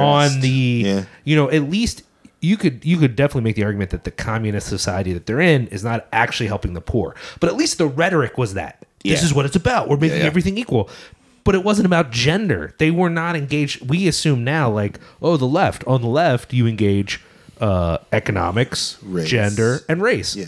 Well actually for large parts of the left history only economics mattered economics, and race yeah. and gender were like nah fuck that you Yeah, know, like- yeah, it was just as bad, just as bad. yeah, yeah, Yeah. yeah. So Again, one of the reasons that that movie was censored by the government at the time, so I've read, is Sure. because the girls are eating so much, and that was uh, considered unladylike behavior. Oh yeah, I mean, there's moments where they're, you know, uh, the one sister's on the date, and the other sister shows up and just orders a ton of food, Yeah. and just continues eating, and like every time they cut to the dude, he's just pure disgust on his face, Yeah. watching her, you know, eat some kind of like eclair or something like that. All, you know, I'm thinking, fuck, I want some of that eclair. Yeah. you know, like well, and, and and to realize it's doing two things. It's not just addressing the gender stereotype. You know, women don't eat like that. That's not what you're. Especially like uh, very attractive young women who are you know whatever. Proper They're not check. supposed to eat that way. But there's also that feeling of yeah, the Czech women are beautiful, by the way. oh god.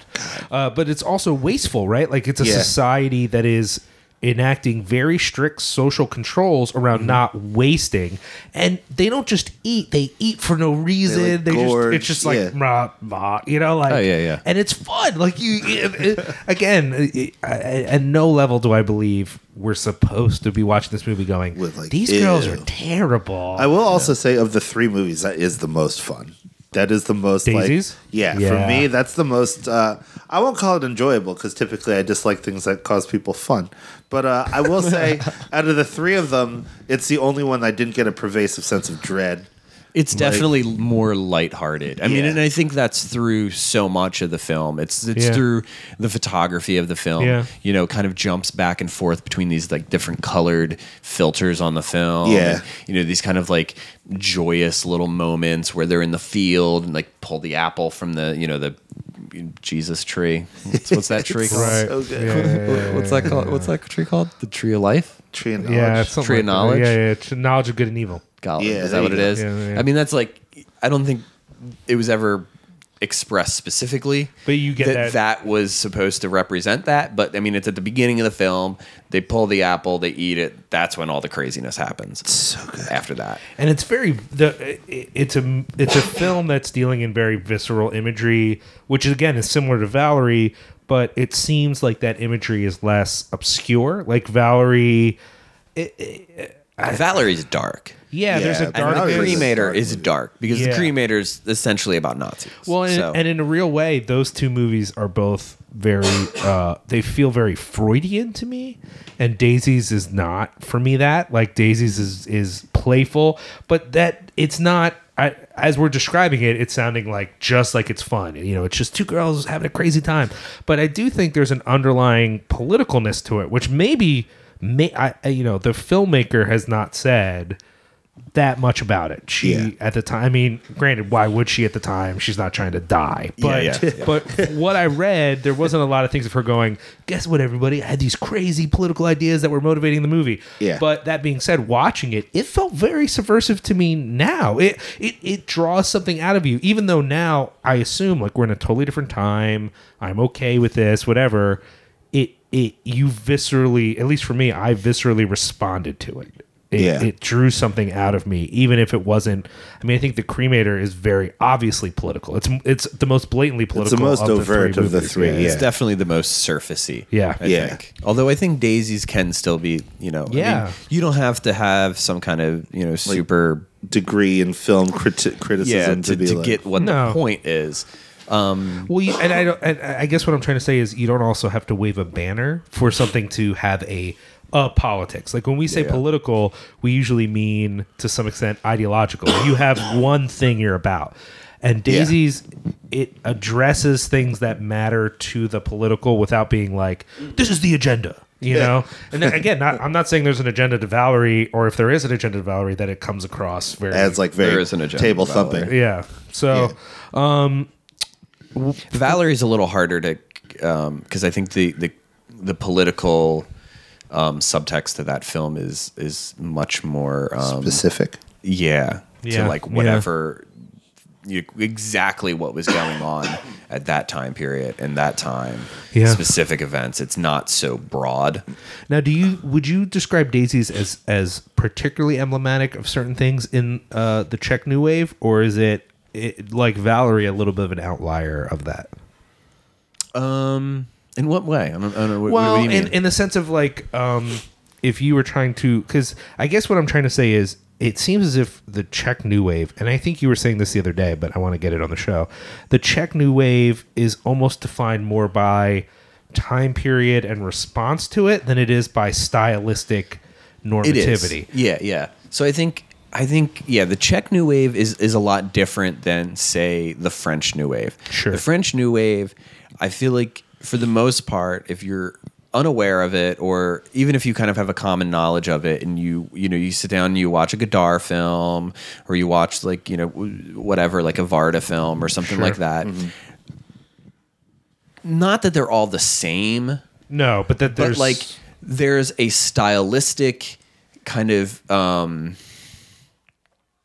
there's a there's a stylistic thread through all those films they're almost kind of like dogma-esque where like um i'm talking about the dogma uh, what is it yeah, Dogma ninety five. yeah dogma 95 where they kind of sh- and and i think that's partially because of unlike the czech new wave they didn't have access to higher end equipment and studios and stuff like that so a lot of it was shot on the streets and Yeah. it was very a lot of Limited it to their yeah a lot of it was um it wasn't amateur um in its filmmaking but it was amateur in like you know the way that it was shot um kind of just on the streets and with a lot of um, unprofessional or non-professional actors, and it was just kind of all. Uh, it was a little more spontaneous.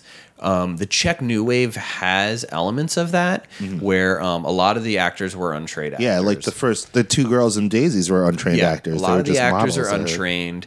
Um, however, they had the ability to kind of stretch the filmmaking portion of Right. it. so it looked different. Looked yeah. So, excuse me. So many of the Czech New Wave films don't look exactly alike. You know, Yeah. like the Valerie and even Daisies, I feel like you can kind of maybe put a little bit together because visually Sure.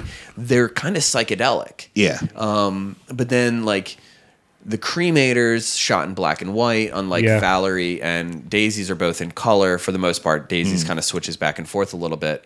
Um, but the cremators super stylistic. Yeah. it is. Um, yeah. and it's like close-ups and, and it's it's photography in general. But then you can kind of go to something like like closely watched trains or Fireman's Ball, which is Mm. um, they're black and white and they're a little more um, they kind of look a little more like the French New Wave. Right. Um, Well, and with daisies, there's, I mean, because part of the way you would, I think, would understand a lot of film movements would also be techniques and like what sort of, and the thing about daisy, like it's very easy to compare daisies and Valerie because they're they are both psychedelic, but daisies is so much technique and film tricks and things like. that. Whereas Valerie, it's it's much, a lot of it felt to me as if using costumes and setting and strange atmosphere, but there was not the same kind of in camera tricks, color things, whatever.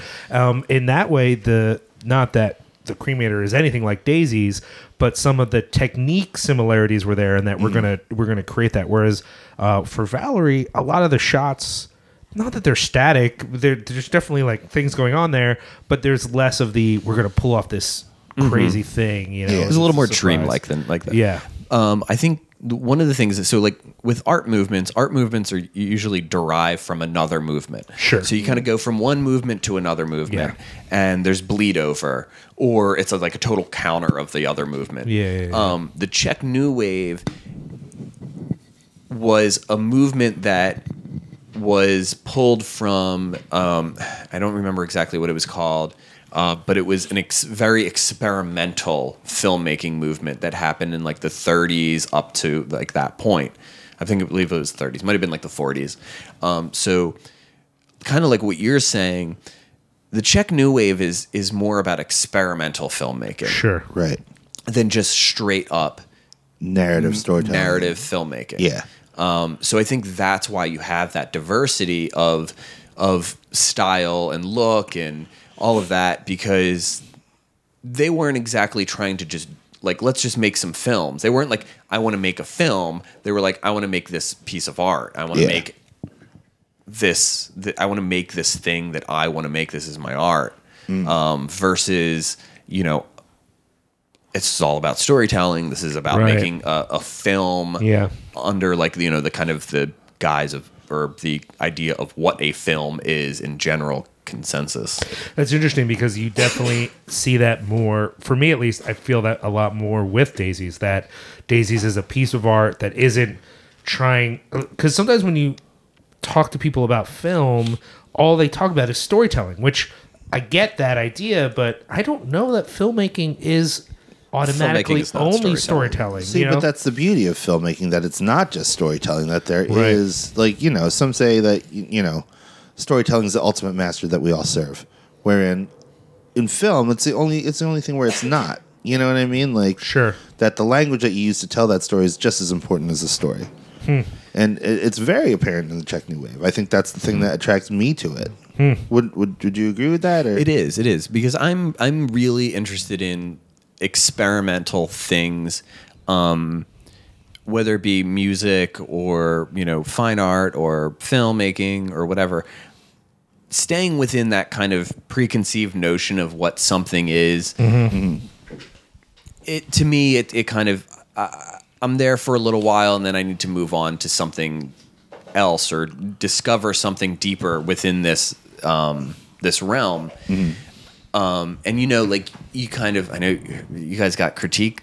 Was it what was the what was the opposite side of my um Oh, my our boy Justin Harlan was like, "You guys are just elitists or whatever." so we're, we're gonna get super elitist here, but like That's fine, I don't you care. know, for you look at a lot of the like the the um the places that exhibit this sort of thing, um, like iHouse or some of the places at New York, and they're not like you know if you talk to Jesse Pires, for example, um, who's one of the curators at iHouse, he's not talking about like film. Sure. He's talking about like moving image culture.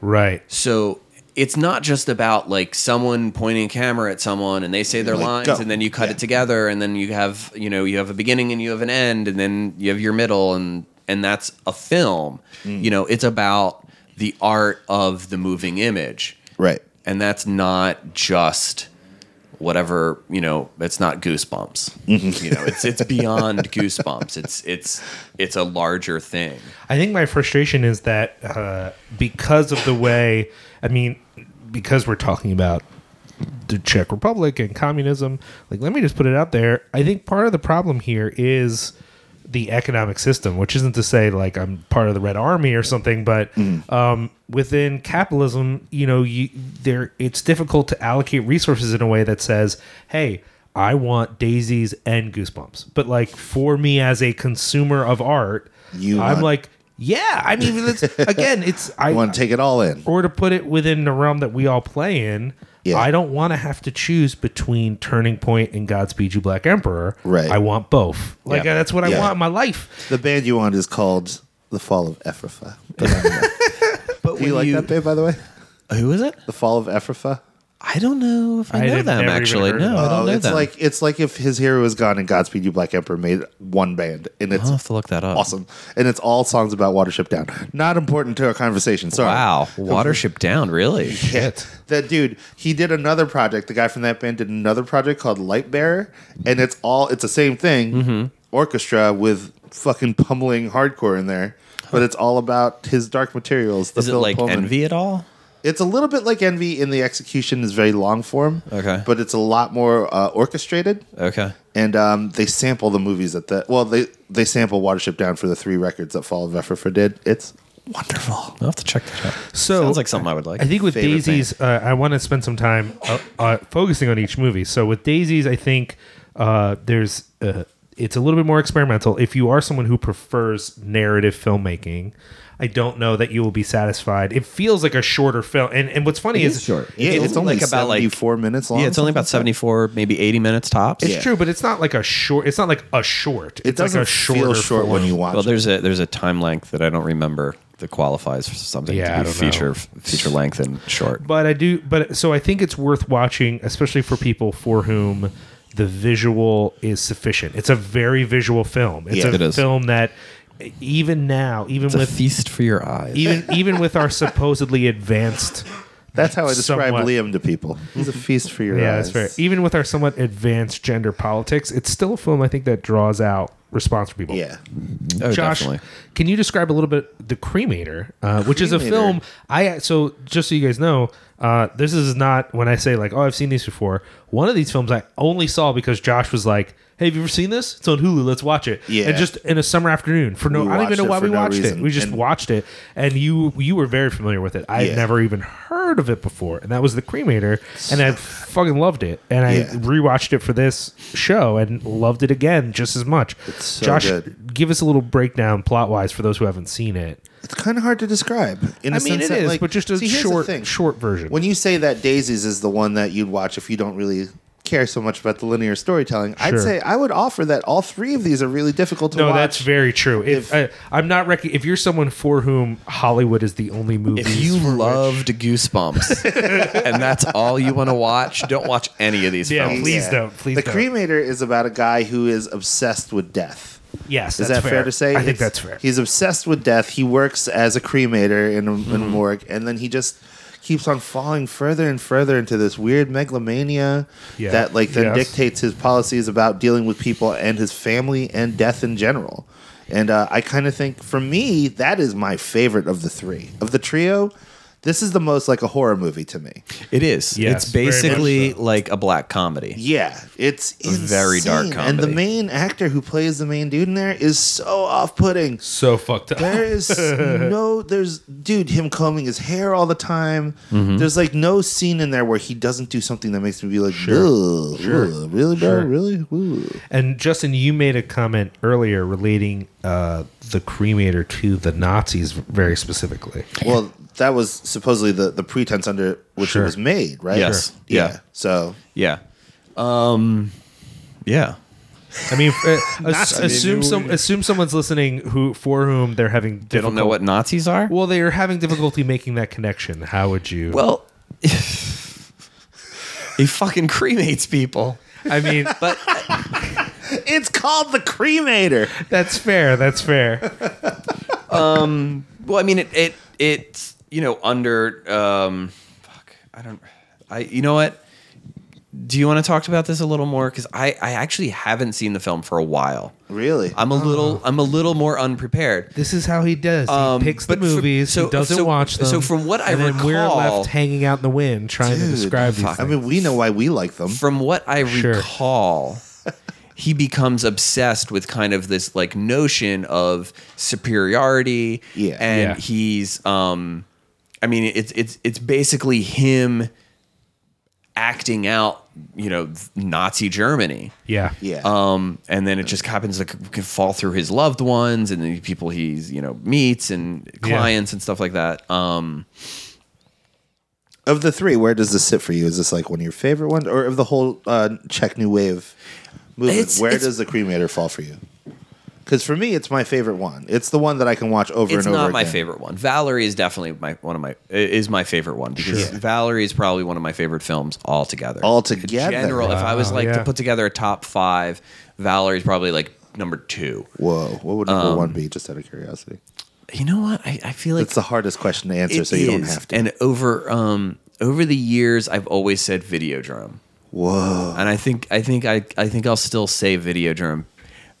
And I, I think that question is so hard because it's like, in what, and how do you gauge what your favorite film is? no, exactly. Like one, it- some uh, there are definitely in movies. what way? Yeah. I mean, I can say like, w- if you were like, what's your favorite fun time, lay around, watch a movie? Yeah, not Videodrome. Not it's it's it, it's probably if it not is Videodrome, Videodrome. you're It's probably Valerie Girls or Valerie Valerie Girls. Fuck Valley Girl? Valerie Girl. What Valley if you? Girl. What if you did a ma- What if we left here and did a mashup of Valley Girls and Valerie and her Week of oh Wonders? my word, That would be so good. It'd be Yeah. so awesome. So fun time, fun time movies. yeah, I love Valley Girl. It's fucking amazing. No, Valley Girl's a great movie. I'm Yo, not putting, it, but I'm not. I putting, saw Valley Girl and one quarter of Asia as a double feature Fuck. at Exhumed Films with like four other people.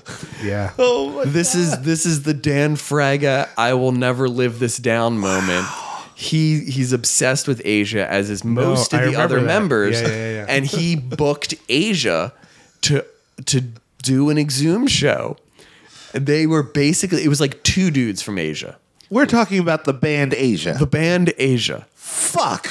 And they were basically like You don't remember this? No, I wasn't there for this. Oh man. They were basically like, we will play your fucking backyard if you pay us to. These two dudes, right?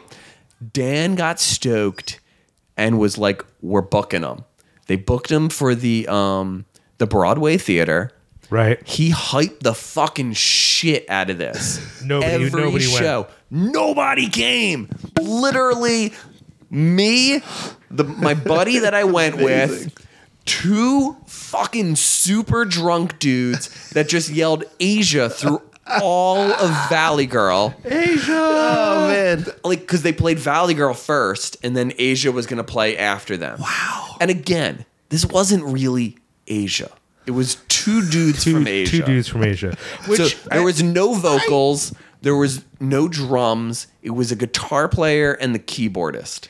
And can I be can I be clear? Asia doesn't seem like the kind of music oh, that you can really pull off that well with only like a couple of guys. A guys. stripped down I'm version not- of look, Asia. look, I'm not gonna front. It was fucking dope. this night, this night was the best night that no one else enjoyed. That's fair. That's fair. I mean, and I know Wow. if you talk to Dan, he gets a lot of fucking flack for it, but he fucking loved that it happened. I, I bet. I bet. I could see that. I love that we got from the cremator to Asia. That's so good. I Man. But yeah, uh, what was what were we talking? because you were saying uh, the problem with the favorite movie conversation. Oh, the favorite that- movie thing. Is Yeah, that yeah, you yeah. could say a movie's great, but you're not going to just put it on Yeah. in the background. Exactly, yeah, yeah. You know, and like, or you could go the other direction with that. I've watched the movie Zoolander many times. Right. But if I'm making a if I'm making a top 20 of all time list, Zoolander doesn't make the list. It's just a movie in college that people put on and I'd Yeah, be like, exactly. "Oh yeah, there's some jokes that I like. Oh, that joke, that was a funny joke, but it's not something, you know what I mean? Um and I think for me, when I when you were talking about some of what you want in film, I think my favorite movies are the movies that are like in the nexus. Like it's like Mm-hmm. this movie somehow managed to be both enjoyable and, and technically sound, or, and- but also I, I, I think not not just artistic, but also challenge. I, I like movies that somehow combine entertainment and is challenging in some way, whether that's because it's uncomfortable or it's depressing or it is artistically like difficult or I want I want basically I want a spicy sandwich. You know what I mean? right, I want right, this right. I want to have to work a little bit for what I'm you know. You know what? Actually, and I, I this is so I just cheated. I went on Wikipedia real quick. Sure, do it. Now I, rem- I remember now. Um, jumping back to the cremator, cremator doesn't take place current time period No, it doesn't. in the Czech. That's right. So it takes place back in the 30s. Right, right, So right, right. it's during that whole Nazi. Yeah. fucking yeah Nazi. You know, Europe is in just total fucking upheaval. right. For some reason, I remember it. Ta- I remembered it taking place present time, Czech time. I mean, yeah. yeah, so like in the specifically seventies. Czech time. which is like six hours ahead of you. I, I for some reason I remember that being like a, a present day film Yeah. of when it was when it was being made. Um, and that's why I was like, why, wait, what, where did the Nazi thing come in? Because that wasn't in play anymore. Um, yeah, well, I, I mean, like you know, the that Czech makes sense now. relationship to Nazis is very strange. right. it is. in that Prague was to be Hitler's um, like an aquarium or something like a, a model of what Jewish culture was like. Mm-hmm. So out of the entire like that area, a huge chunk of the city Yeah, is was closed preserved. off and, and made into a, a Jewish ghetto. But it's also like a museum. There's like an eight. I, I only know because I went there one time. It's Yeah, I went wild. too. Yeah, it was awesome, right? It's fucking amazing. Dude, they have like an eight Never hundred. been. They have like an eight hundred year old synagogue in the middle of of uh, the one square, and it's like it's Mm-hmm. crazy because it's like they wrote the names of a lot of people who died during World War II on the wall of the synagogue, and it goes all the way around. Like it's the most depressing. Th- it's in Mm-hmm. it's, the, it's that whole like the I mean Prague in general is fucking beautiful. and amazing. it's, it's super amazing. But when you go into that portion, Yeah. you're just super depressed. It's weird because like that's that's there, and then the Týn church is like on the other side of that square. Uh-huh. It's just the whole thing is when you realize that that was his intent for that city. You realize how strange a relationship Prague and the Czech Republic had in relation to the Nazis. Like Sure. how fucking strange that shit is, right? Because like he's he's exterminating your entire like your your people, Right. But he's saving you guys because you guys are going to be the weird model that he's like, look what the fuck I killed, right? So imagine then Yeah. a movie about that. Yeah. Yeah. It's not going to be normal. It's not going to be like no, I mean the the cremator is a, a you know there's a lot of discussion right now because of that movie The Witch around what does and does not constitute horror, and you you pointed out that in a in a way the cremator is a black comedy, which is true, but there's a lot of dread. Like Yeah. Oh yeah, it's definitely a horror is- film. I mean, even Valerie is a horror Yes. film. yeah, Yes. I would I would agree with that as well. Yeah. Uh, I want to. I I I don't want to shortchange the cremator, but I feel like if we don't spend a good chunk of our time on Valerie, Joseph is going to like be upset with us Joseph's because that's super- like his. I do want to also say the cremator. The first time I saw the cremator was again also through Joseph. Yeah. Oh, really? He, I saw it because he told me to watch it. Is that right? Yeah. Yeah. So he did this series at what what the fuck bar was it? There was a bar in Old City, like the Mechanics, National Mechanics. National Mechanics. He did. Oh, excuse me. Um, You're the worst. If you've heard the show, Liam does that shit all the time, Yeah, so I it's know. totally cool. I did it away from the microphone. yeah. Yeah. Take notes. This sir. is this Take is note. fucking high class. Like we were, we're basically taking a Penn Cinema Studies class here because Liam has entering that level of sophistication. So what did Joseph do? Um, so there was a series of films that Joseph presented at that bar. The what what was it? The Mecha- National Mechanics. National Mechanics Bar. It was the worst place to see movies. Yeah, I I, couldn't mean, I don't know why this happened. I don't remember what the deal was. Sure. but he showed the cremator. Um, and he showed A- Alucarda as well. Oh my God! Really? and I want to say maybe one other film that I, At I National don't Mechanics. remember. Yes. That's fucking hilarious. You want to know the one thing that I Or you didn't- know what? No, I'm sorry. He showed the cremator. and I think Greg Weeks maybe showed Alucarda. Oh sure. and then maybe someone else showed something else. my best memory of National Mechanics, real quick, uh, when New Model Army played the Khyber like a million years ago. Sure. I went to National Mechanics with uh, Thomas and uh, Matt from Strike Anywhere, and Melani and a couple, and my friend Joe and his wife, and they had karaoke that night, and they had vegan pasta, and there was a moment when everybody was eating, and I was singing a Morrissey song, Oh my gosh. pointing at wait staff, Uh, my my waiting to see New Model Army. my my uh, my uh, my memory of National Mechanics is when our mutual friend Mike Cavalier was visiting with his now wife, then fiance. I don't even know if they were engaged yet, but Right. she was visiting with him, and I, we were like, "Let's just go to a bar. Let's go to National Mechanics." We went to National Mechanics to get some food, and while we are getting food, this music night started. That's done by uh, a local guy. I forget his name. He's a ponytail kind of dude, and uh, the first act was this uh, aging.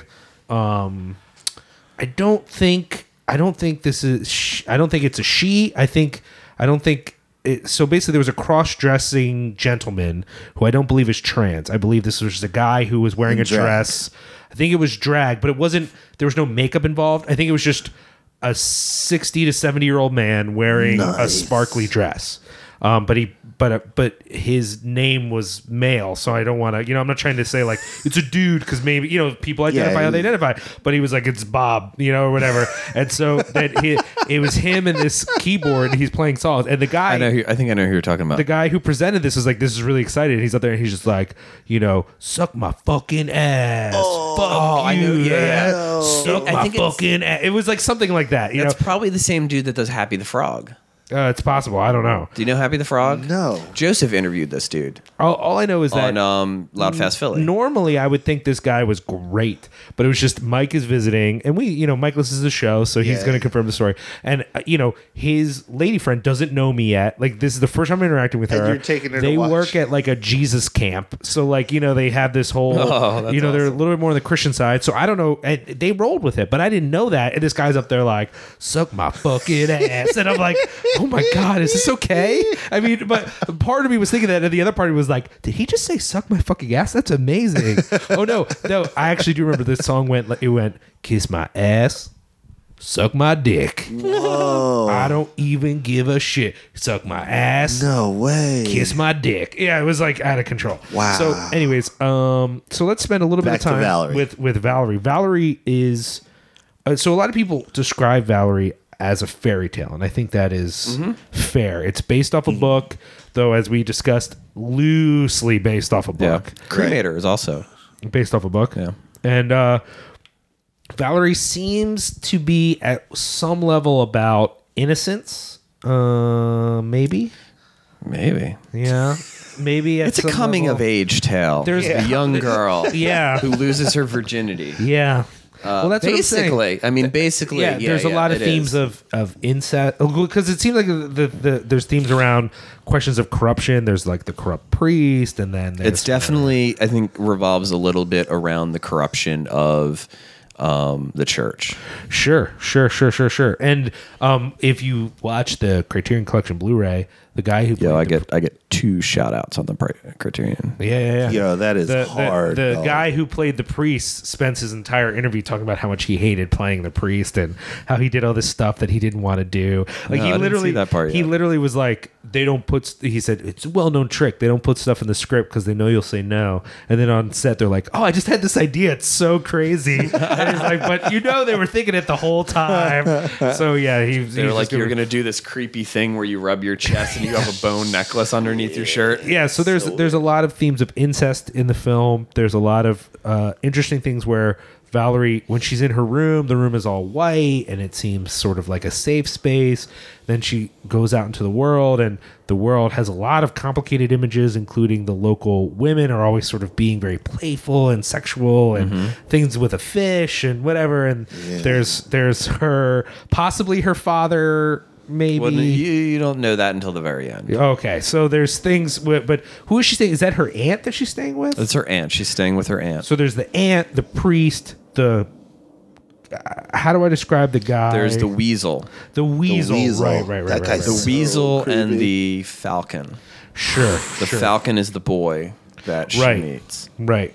If I Um, remember that correctly. Yeah, yeah. it it it feels very. Mm, I don't know how to describe the imagery. The imagery. It's the closest to Jodorowsky, I think, to me. It's the most You think surreal so? of the three. Yeah, it's the most surreal to me. Well, and you actually, I'm going to steal from you for a second. Uh, Justin kind of made the point. It seems to him that the imagery in Jodorowsky, if, if this is fair, is it, it doesn't have a point or it's not trying to communicate something directly. I feel like a lot of Jodorowsky's work is is about him kind of fucking with the audience. Sure. And in that, I think you know, and you know, I mean, this isn't like some sort of like proven thing that's out there and it's like written in like in stone. But when you look at, say, um, you know, specifically the Holy Mountain, you know, you're going through this whole story with all these incredibly, um, you know, very, you know, kind of graphic and and iconic um, or icono- iconology type of imagery where you you know it's a lot of it seems like it's very heavily you know based in religion and all these different things Yeah. but then you get to the end and he pulls back and you see the set and he says Yeah. you know uh, you know Move back camera. yeah yeah and you know and then he fucking you know he just reveals this is just this is all fucking bullshit you know go out and enjoy the fucking world like don't what the fuck are you doing in the theater But I don't know. I don't know that. Uh, I don't know that the process you go through to get there is meant to not elicit something from you. So while the final reveal is of the, mm, I don't want to say uselessness, but the lack of uh, weight to You know, it. I think the whole time you're watching Holy Mountain, I mean, I don't think I've ever met someone that hasn't been like, oh, I'm just like fucking trying to figure out what's like, what's the point? Like, what does that mean? Sure. What What did that frog dressed up like a Roman soldier mean? Sure. And then he fucking blows up. What? Like, Sure. you get you you are thinking so much through that film. And to None of me, it's- by the end, when he pulls back, like you just wasted like two and a half hours or however. See, I don't, the I, film I. I, I don't know I if I disagree agree. with that. I don't, gonna I don't know say if I agree because what I say is not is that you wasted because it's a fucking. I love the film. I'm not saying that I don't like the Holy Mountain. I have a fucking giant Holy Mountain tattoo. No, I know. on my arm. I love the idea of him fucking with you, and I think that's kind of a big part of what Jodorowsky is about. Is he's he's a huge believer in anarchy Yeah. and fucking like hocus pocus witchcraft shit. I think a lot of that though is in a way of look how like you know look how tricky I am. I don't know. I mean that I, I do think that there's a little bit of that going on as well. Do you think that that's going Fuck, I on in wanna Valerie get back, too? I want to get back to Valerie, but what I want to say about that is that I think that when I I think it's the opposite with Valerie. when I You think talk to Valerie's a lot people, more directed? Yeah, I think Valerie's a lot more purposeful. well, but I, I guess what I want, all I want to say about the Holy Mountain is that I when I when people watch it, I guess what I'm trying to say to folks is not to try to figure out what it means, but to try to uh, think about what you feel when you're watching it. Like how what what is the response that it draws out of you?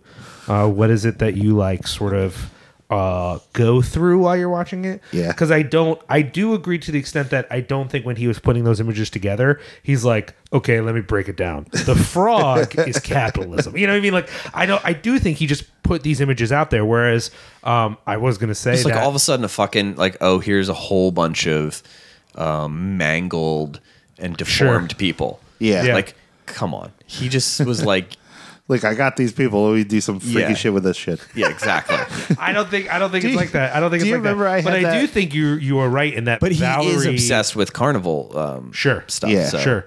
I but that's what I'm saying. I don't I think it's I think the fact that there's not an ideology doesn't mean it's only fucking. I think it's like this is something that I think is very interesting to look at, so I'm going to put it in. Yeah.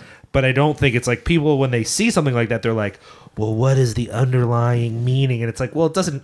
It, Yeah. There's no underlying meaning. It's fucked up. Look at it. How fucked up is that? It's crazy. Beyond Yeah, that, yeah. you don't want to talk to anyone that's like, oh, well, the bird symbolizes blah, blah, blah. Because honestly, you probably want to fucking punch them in the face. But when Sometimes you get into you know filmmaking of this nature, Sure. people do look into that sort of thing. People Yeah. are looking into this sort of stuff as a larger meaning. And when you get into things like the Czech New Wave and a lot of the other film movements that came out of countries that are similar to the Right. to Czechoslovakia at the time. So like Poland. Now the the you know uh, Czech Republic. Yeah. Um, you know, you look into Poland, Yeah. or you look into um, even some of the uh, uh, films in Germany and Yeah. um, Russia and these kind of really oppressive areas. There are these films that are, you know, r- kind of fantastic or kind of surreal. The stuff that happens in these films, it's not just pretty or it's not just like meant to be like, ooh, look at that weird thing I did with I did with a frog or whatever yeah, it's meant to it's be read meant into. to symbolize things and it's getting their message out there without being overt and them s- and the fucking government being like Yeah. fuck you you're telling us you're telling the people to revolt So that's what I guess I wanted to ask. whereas And- Jodorowsky you know I mean he's kind I think he's kind of saying like fuck capitalism fuck race or um not well, Religion. racism probably I don't know maybe Yeah. he's racist Yeah. Who I don't, knows? I don't know his views on race Yeah, yeah, yeah. um I don't know how he feels about but like fuck religion like he's definitely not down Right. with jesus um but you know i don't think all of his visuals are symbolizing something but when you get into someone doing cinema studies and stuff like that they're fucking ana- they're, they're Well, but analyzing these films Let's focus on Valerie then. How much of Valerie do you think uh, holds up to that kind of analysis? Like, is it worth thinking about uh, it? Because you know, people will go frame by frame and talk about, well, from this angle, this or that. Do you think Valerie is a it, Valerie and Her Week of Wonders is a movie for which you should be analyzing at that level or is it something that you just experience or whatever what do you, how would you sort of explain that because you know i think for us me and josh uh, neither one of us feel like we are masters of film analysis but we're also not true. willing but we're also willing to let a movie be confusing Yeah, we're allowed to. We, we we allow for us to feel unsettled. yeah and exactly then yeah, not yeah. resolve. so if someone's watching this film and they're like what the f- why should I, what the fuck is going on would you try to explain that to them or would you say well it doesn't matter yeah, that just you take it don't in, bro. get it you know i think bruh I think Come on, bro. most of Valerie you can watch and follow the film. sure You know, there are some like weird twists and turns, and you're like, what the fuck was like? when she's on the boat part is like Yeah, it, it speaks to you but it's not narratively clear Yeah, yeah. it's a moment where i was like i kind of get what this is saying to some extent Mm-hmm. but i don't know if i could break it down in an obvious way Yeah, I mean, I mean, I think you can get from the beginning to the end and be like, okay, this is a girl. This weird dude ended up being her dad. All right, cool. You know, like, and you can get to the end and and you can reasonably figure out what happened. You know, you might be you might get lost a handful of times throughout the the course of getting there, but in the end, it resolves, and you know, I think Sure. you can get that but then if you if you want to look deeper you can and analyze it deeper and you can kind of you know what you know what you know what are the pearls? Like what's what's the deal with the pearls? Yeah. sure. You know why you know i mean there's this kind of like you know pseudo vampire Right. kind of vibe going on at times. There's people rediscovering their youth. Yeah uh, there's you this like yeah the, the the aunt kind of Yeah. you know making this kind of deal sure. To kind of um, you know get her youth back. Um, i mean it can also just be super surfacey and be like this is the coming of age of a, of a she's i think she's supposed to be like 13 or 14 or something like Yeah. that. Yeah. you know she it's it's about a, a girl um, div- discovering her sexuality and her womanhood. Yeah. Uh, I mean, and, and that's that's that's like the most surface level I think you can go with that Sure. film. But yeah, Do you think what what do you think about this film was in some way I mean maybe there wasn't anything but it was in some way politically challenging for that time period other than just the fact that it was asking something more of the audience it wasn't like a you know it certainly wasn't a communist propaganda film you know in a lot of ways but what do you think uh, would push that film as far as politically for the people at the time I don't, I, that's a hard question to answer. I know that's why I'm asking I don't. I don't particularly know what the people were thinking then. no I don't I, um, I in guess time part, and and so I think the politics of this film yeah um, come more from the book. Oh, really? I don't know. I don't know a lot book about the was book. Was written. Um, and I, I actually I haven't read the book, and I don't know a ton about the book. And Joseph probably would be better at talking about this part because I believe he's actually read the book and Sure. um, most In of, prob- most of prob- that guy's works actually. Probably in Czech. He's fucking yeah yeah yeah Backwards. His, his wife read it to him in Czech. Yeah, I'm sure. So yeah, I I don't know if I could really talk to the political nature That's of the fair. film as much. It just seems like the other two films to me, I get why. They were politically. Uh, Yeah, well, you know, they. I mean, Addressed. again. I don't know that the cremator was like banned at all or anything, but I don't think but- any of the films were banned. No, no, no. no, but they, Daisies was Daisies was banned Was it? at its release. Yeah, Yeah, Okay. But it, but the other two movies, I get the political hot potato, and with Valerie, there was a part of me. Not that I don't think there's anything subversive about the movie, but I was kind of like, man, but how could you? I don't even know where you would what you would say about it. Yeah. Uh, I mean, the it was interesting watching the Criterion, uh, the special features because uh, there were two different people on the Criterion that really wanted to assert that Valerie is supposed to be innocent. I guess there's some suggestion uh, by folks interpreting the film that Valerie's not really supposed to be innocent. That like she's Yeah, I wouldn't see that. yeah, I wouldn't see that either, but it was very important, especially for the actress who played Valerie, that she's like, I don't think there's a trick there. Like, I think Yeah. she's actually innocent. And I'm like, is there a suggestion of people at the time that she's not actually innocent? That she's supposed to be like secretly sexual or that the film is like some sort of pedophilic fantasy? that would make it weird now, though. Yeah, yeah, I don't know, but it was interesting I mean, clearly then. the film would never fly. Yeah, yeah. Being made With that in mind, yeah. yeah. Well, and I think that's part of what's I and I wonder if that's why she feels the need to say. It. But it was very important for her to make that point that that's how she saw it, and that's how the director saw it, and that's that. So Well, I was like, think okay. sometimes with um, young like actresses or actors or Sure. being in films like this, after you after the film's made and like years later, um, they can feel a little um, used or tricked sure. into being a a sexualized character at such a young age. Yeah. Yeah. You know, who was it like um was it Brooke Shields? yeah, Brooke Shields was in that film. Blue Lagoon, or Yeah. or she was in something before Blue Lagoon. No, actually, was it? Yeah. I Really? remember. Yeah, It was a what's it called film? It was um shit. It doesn't matter. It doesn't matter. But she's um, like I, I don't remember how old she was in it, but it was basically she was like a prostitute in the film. Sure. Wow. And um she was young, like I don't know, like 12 or something like Holy that. Holy shit. Yeah. And I believe she's even like she's like even completely nude in the film. No fucking way. and it was a Louis Ooh. Malle film. Louis Malle film. It was an early, or probably not an early, probably like a mid Louis Na- Malle film, probably in like the seventies or something like that. I want to say. And she afterwards um, Was really bummed about was it. Like, was like s- felt super exploited and Right. like really upset about it. So I think maybe por- maybe a portion of like the the actress from Valerie saying these things is like no, like this is pure, like this was this intent. This was not mm-hmm. a. This was- sexual sexualization of this character. You know, it was about a, a, a you know, I mean, it's it's a it's a universal truth of of young people in general. You know, both Yeah. men and women Yeah, have the- to discover that sexuality at some point. The That's, film there's nothing ta- perverse about that. The film you're talking about was Pretty Baby.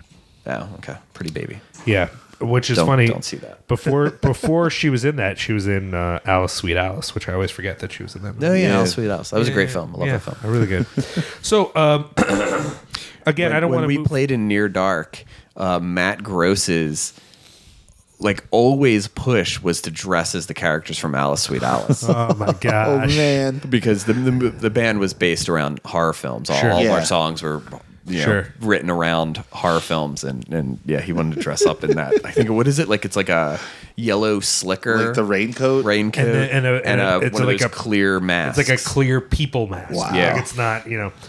So Intense. anyway. so what else uh, I don't want to move on too quickly, but I you know, we do not want to have like a 4-hour episode. uh, what else do we want to say about Valerie? I don't know that we got too into Yeah, describing it or I don't I know also what think to like for me- describe the That's what I'm saying. For me, it's you just hard gotta to talk see. about. Yeah. There's no. I mean, like any analysis that you're going to say about that movie can e- easily be discounted by the Yeah. next person who sees it. Yeah. So it's almost like one of those movies. It's like the one we were talking about. Your um, what's his name? Uh, Spunkmeyer. It's just like I loved Alice, Yeah. and Shevchuk hated it. Right? Yeah, I love Alice. It's a fantastic Dude, film. one of my favorite movies. We did an episode about that with Jay from from Kid Dynamite, and he was like, "I fucking hated it." Yeah. like He's and you not can't- into it at all. Yeah, and you can't be like, "Yo, you're wrong."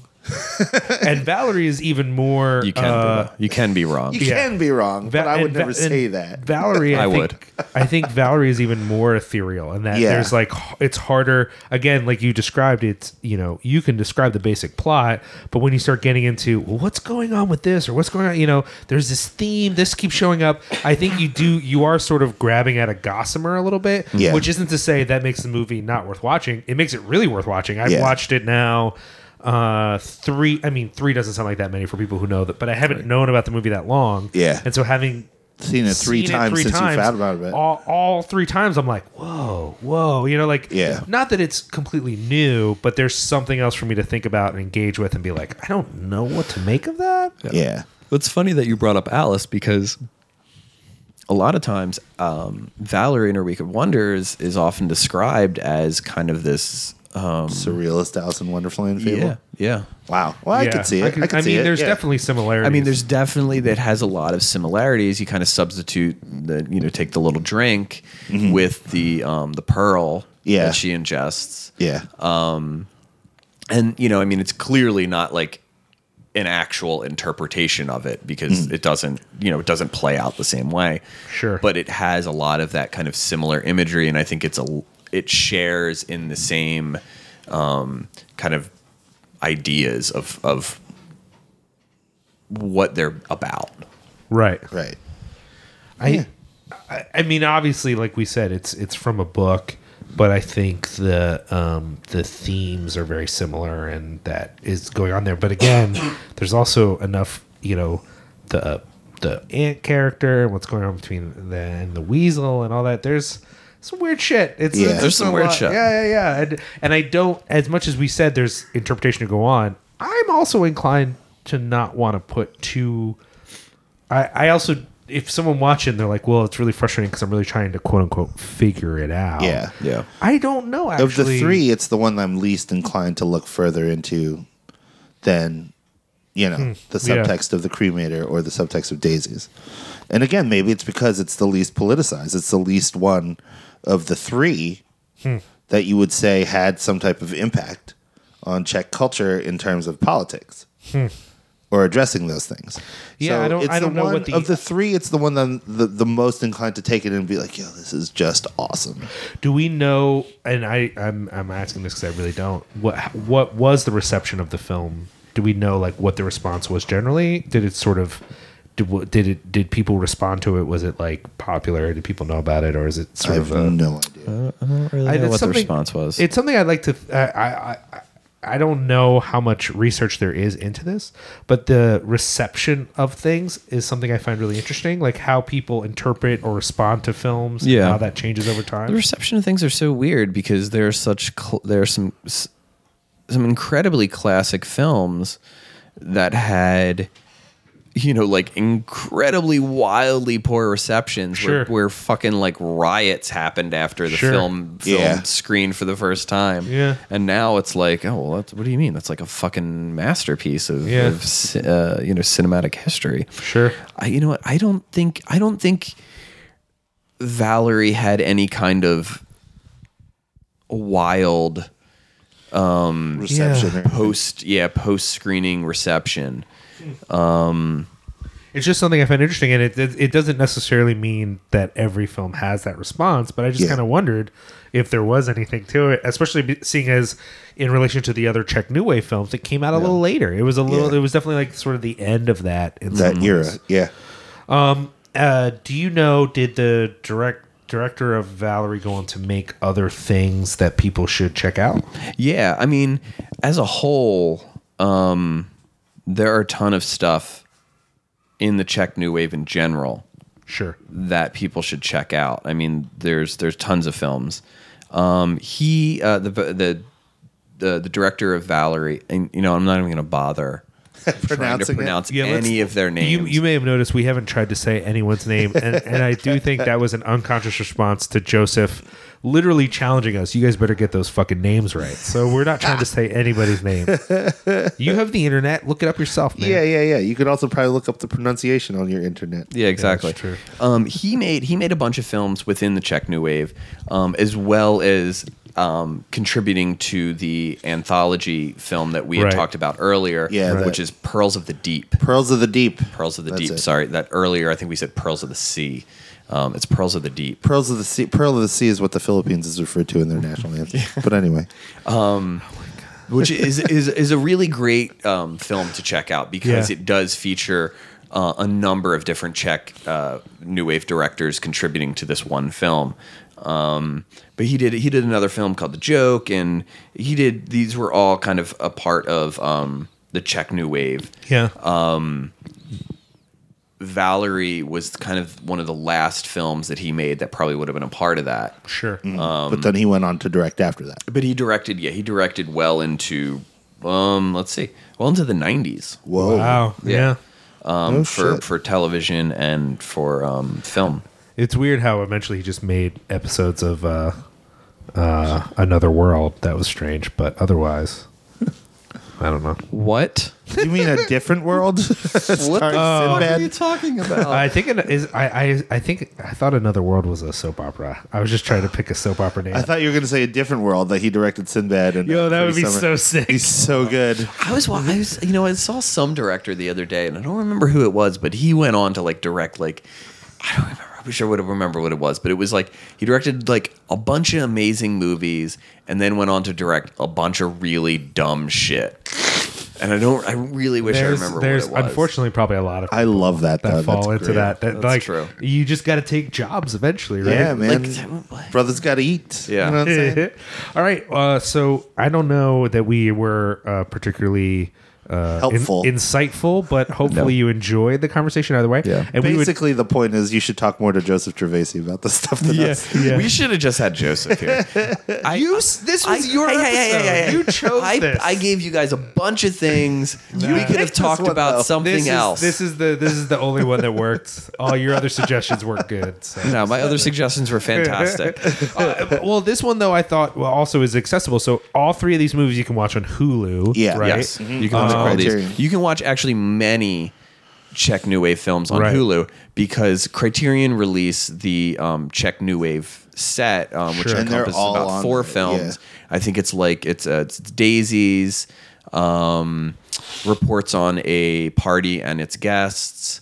Closely Watched Trains is on there. uh, Closely Watched Trains is not a part of that set. But Oh. They did release that. Yeah. Um, they also have Fireman's Ball up there, which is which is like kind of like a big cornerstone of the Czech New Wave. Which we pro- maybe we should have talked about that one too. Yo, we just went with what you suggested, man. I know, I know. Um, Loves of a Blonde, Loves of a Blonde is on there, which is a Milos Forman film. That one's Oh, right, fantastic. yeah, yeah, yeah.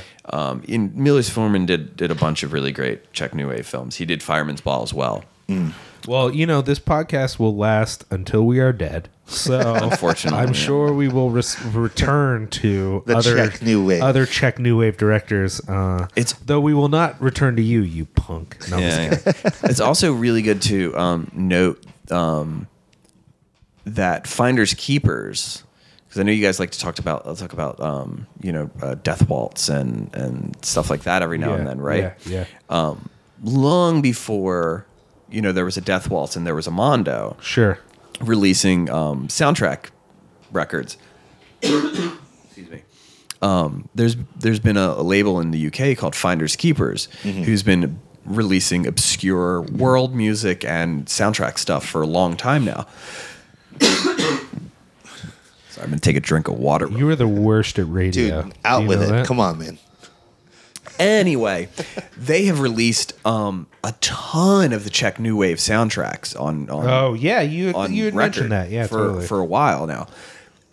they've done Valerie and her Week of Wonders. They've Mm. done Daisies. They've done the Cremator. Um, and they did Morgana, I believe it's called.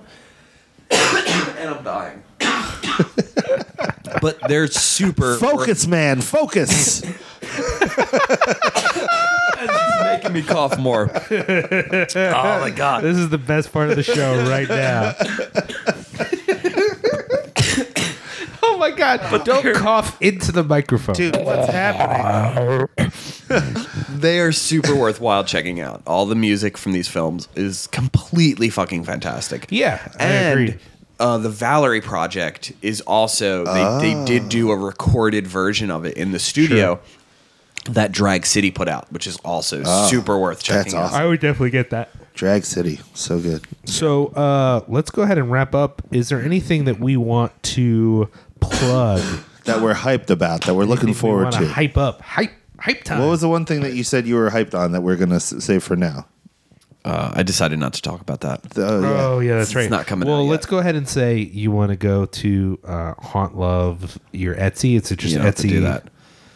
Well, we should. You should promote yourself. I don't like doing that. Your Haunt Love on Twitter. Yeah, you can follow me on um, Twitter Don't and follow me on Instagrizz. Twitter. You're follow on me on Gram, Instagram. though. I, Yeah, I don't. I, my Twitter account just. Um, I just got a text from my wife saying Leo, who's my son, wants to finish his mummy. Um, he's obsessed with uh, uh, Egyptian shit right now, Right. And uh, he just constantly wants me to lay on the floor. And then he just wraps me in sheets and goes, "Look at my mummy exhibit." Kids. Yeah. Oh, man. Uh, You, you can well, follow me on Instagram. You can follow me on Twitter too. I'm just not on there that much, and it's mostly just ported over crap from Instagram. It's haunt love, one word, H A U N T L O V E. And we also mentioned tickets are now on sale for X Fest. If you haven't gotten X Fest tickets yet, I Right. would recommend doing Go- that. Go to X Fest. Also, I'm gonna plug some higher end shit. Okay, fuck Do it. Fire, you s- fucking elitist. There you go. Do it. Do it. Um, if you, I got a love hate thing going on here though. Just do it. but since I love Jesse Pires, I'm gonna I'm gonna holler out. Um, International House has some super great stuff coming up. Um, I don't remember the dates for it, but um, one of them is one of the other suggestions, which is William Klein that I wanted to talk oh about right, today. yeah, yeah, yeah. Um, so they're teaming up with the PMA to do a pop art film series. Um, Wow. And one of the first ones is a is a William Klein night, and William Klein was an American um, fashion photographer that uh, he left, uh, became an expat, moved to France, where he made some very heavy satirical films. Um, and Mr. Freedom is, um, I think it's actually they're going to show it next Thursday. I think it's like February 28th or something like that. Um, they're showing his film Mr. Freedom as long as well as his short uh, Broadway Lights, both on 35 millimeter, and they are just some fucking amazing. I mean, Mr. Freedom's probably uh, in my top 10. Nice. Um, is fucking fantastic. And then like a couple days later, they're doing a Godard double feature that sounds awesome. Hmm. which is fucking awesome as well. So uh, definitely go and check those out At the International House. at the International House. Word. Go ahead, Liam. So uh, there's a few shows coming up. I definitely think you should check out. Uh, as we mentioned on this very show, but let us be very specific. March 4th and 5th, uh, American Nightmare and Burn. At Underground Arts. Underground Arts, uh, the same night as that show, unfortunately.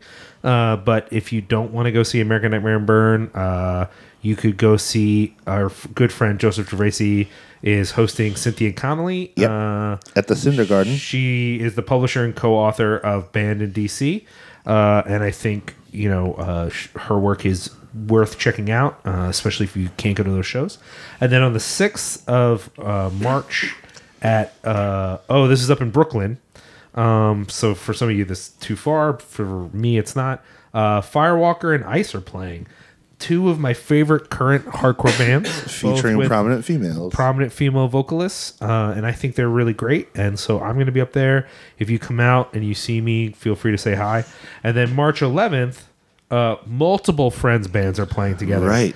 Edgewise, Nation of Wolves, Vengeance, Pulling Punches, and Uzi Kids. oh man. Almost, I think. Westchester. I think every band playing features at least a couple people who are friends of the cast. Yes, so absolutely. uh, we are we are in full support of that show. We really think you should go and check it out. Um, there's a lot of other things going on that weekend too, like Monster Mania, and um, there's a Pig Destroyer show. But I think for us, You oh, should definitely go to Monster Mania, no. go to the Diabolik table, oh yeah. Word. and bug the fucking shit out of those Jo- guys. Joseph loves us. Go So- to. Um, I mean, Joseph hates people, um, and Jesse gonna hates say- people I was too. gonna say yeah. um, specifically go there go there and ask them if they have pieces on Blu-ray and whether or not it is the most definitive collection. That's that's really smart. and then the, the last show I want to mention, um, and again, um, these are when I'm mentioning events, these are things I've been invited to. So if Right. you're like, why didn't you mention? You got to shoot us an email or you got to hit me up on Facebook because if not, it's not going to happen. Uh, and then March 15th, uh, Battalion of Saints, oh. Phobia, and Oh. Nomads at the uh, Acheron. I think the same show is coming to Philly, but I don't know when. Wow. But I know that that one is up at the Acheron, and that's uh, my boy Dano. So I definitely wanted to mention that. well, we'll probably cast before then anyway. So Yeah, you know. that's fine. Tickets for the John Carpenter show come on go on sale. I think this Friday? Friday. Yeah, and that's at the Keswick, Keswick, right? Yeah, but that's Uh, not until July. It's true, but I think if you want to get to, it's probably going to Probably sell gonna out. sell. it's pretty going to sell quickly. the the New York date, which is at a really big place. um, Is sold out Sold already? out in like two seconds. Jesus Christ. I yeah, I didn't even get a chance. Dude's old. So, Yeah, I mean, he is. This is probably the only time he'll tour. Josh, anything you're trying to hype? Nothing comes to mind. I do want to reiterate our request for our f- listeners to uh, hit us up with demos. We're going to be doing a demo roundup for Cinepunx that's going to be on the website. You want to do that? You're going to do that? I'm that? definitely on my way to getting uh, either doing it myself or getting people to tell me what's cool. Because I'm going to I'm going to send you some demos I got recently. okay, Dude. if you listen to the show, you know that we are lame, specifically me. So I don't know what's cool. So uh, if you have a band that you think we should be talking about, or at least we should be writing about on our website, uh, send us a link. Tell us what band camp you're in or whatever, and I will listen to it and give you my honest to goodness uh, thoughts on it. Although you're going to wish that I probably didn't. If I It did. stinks. No, I love, I love, I love that you're doing that. I think you're a good choice for that. Actually, It'll- I think it'll be a good time. Um, so so that I'm hyped on. Um, yeah, that's all. I, that's all I got. yeah. So uh, thank you for listening. Thank you to Justin for being here. Yes, thank you so much, Justin, for being a guest. Well, Check- thank you for having me 44 episodes later. Check out his prints and his shirts because they are awesome. You should also check out Prince because he rules. Yeah, that's true. Uh, and I just want to remind you to uh, rate, review, and subscribe. If you check us out on iTunes, um, we the only way we're ever going to be able to pay for things like nice microphones is if uh, we actually rate on iTunes, and that Yeah. only happens when you write a review, when you subscribe. Uh, people will notice that we exist in the world. You could also you could also help us out by buying a T-shirt. If you Yeah, we- wonder if you wonder what our T-shirts look like, you might have been at the Judge show this weekend where the singer from Wisdom in Chains, Mad Joe, was wearing one.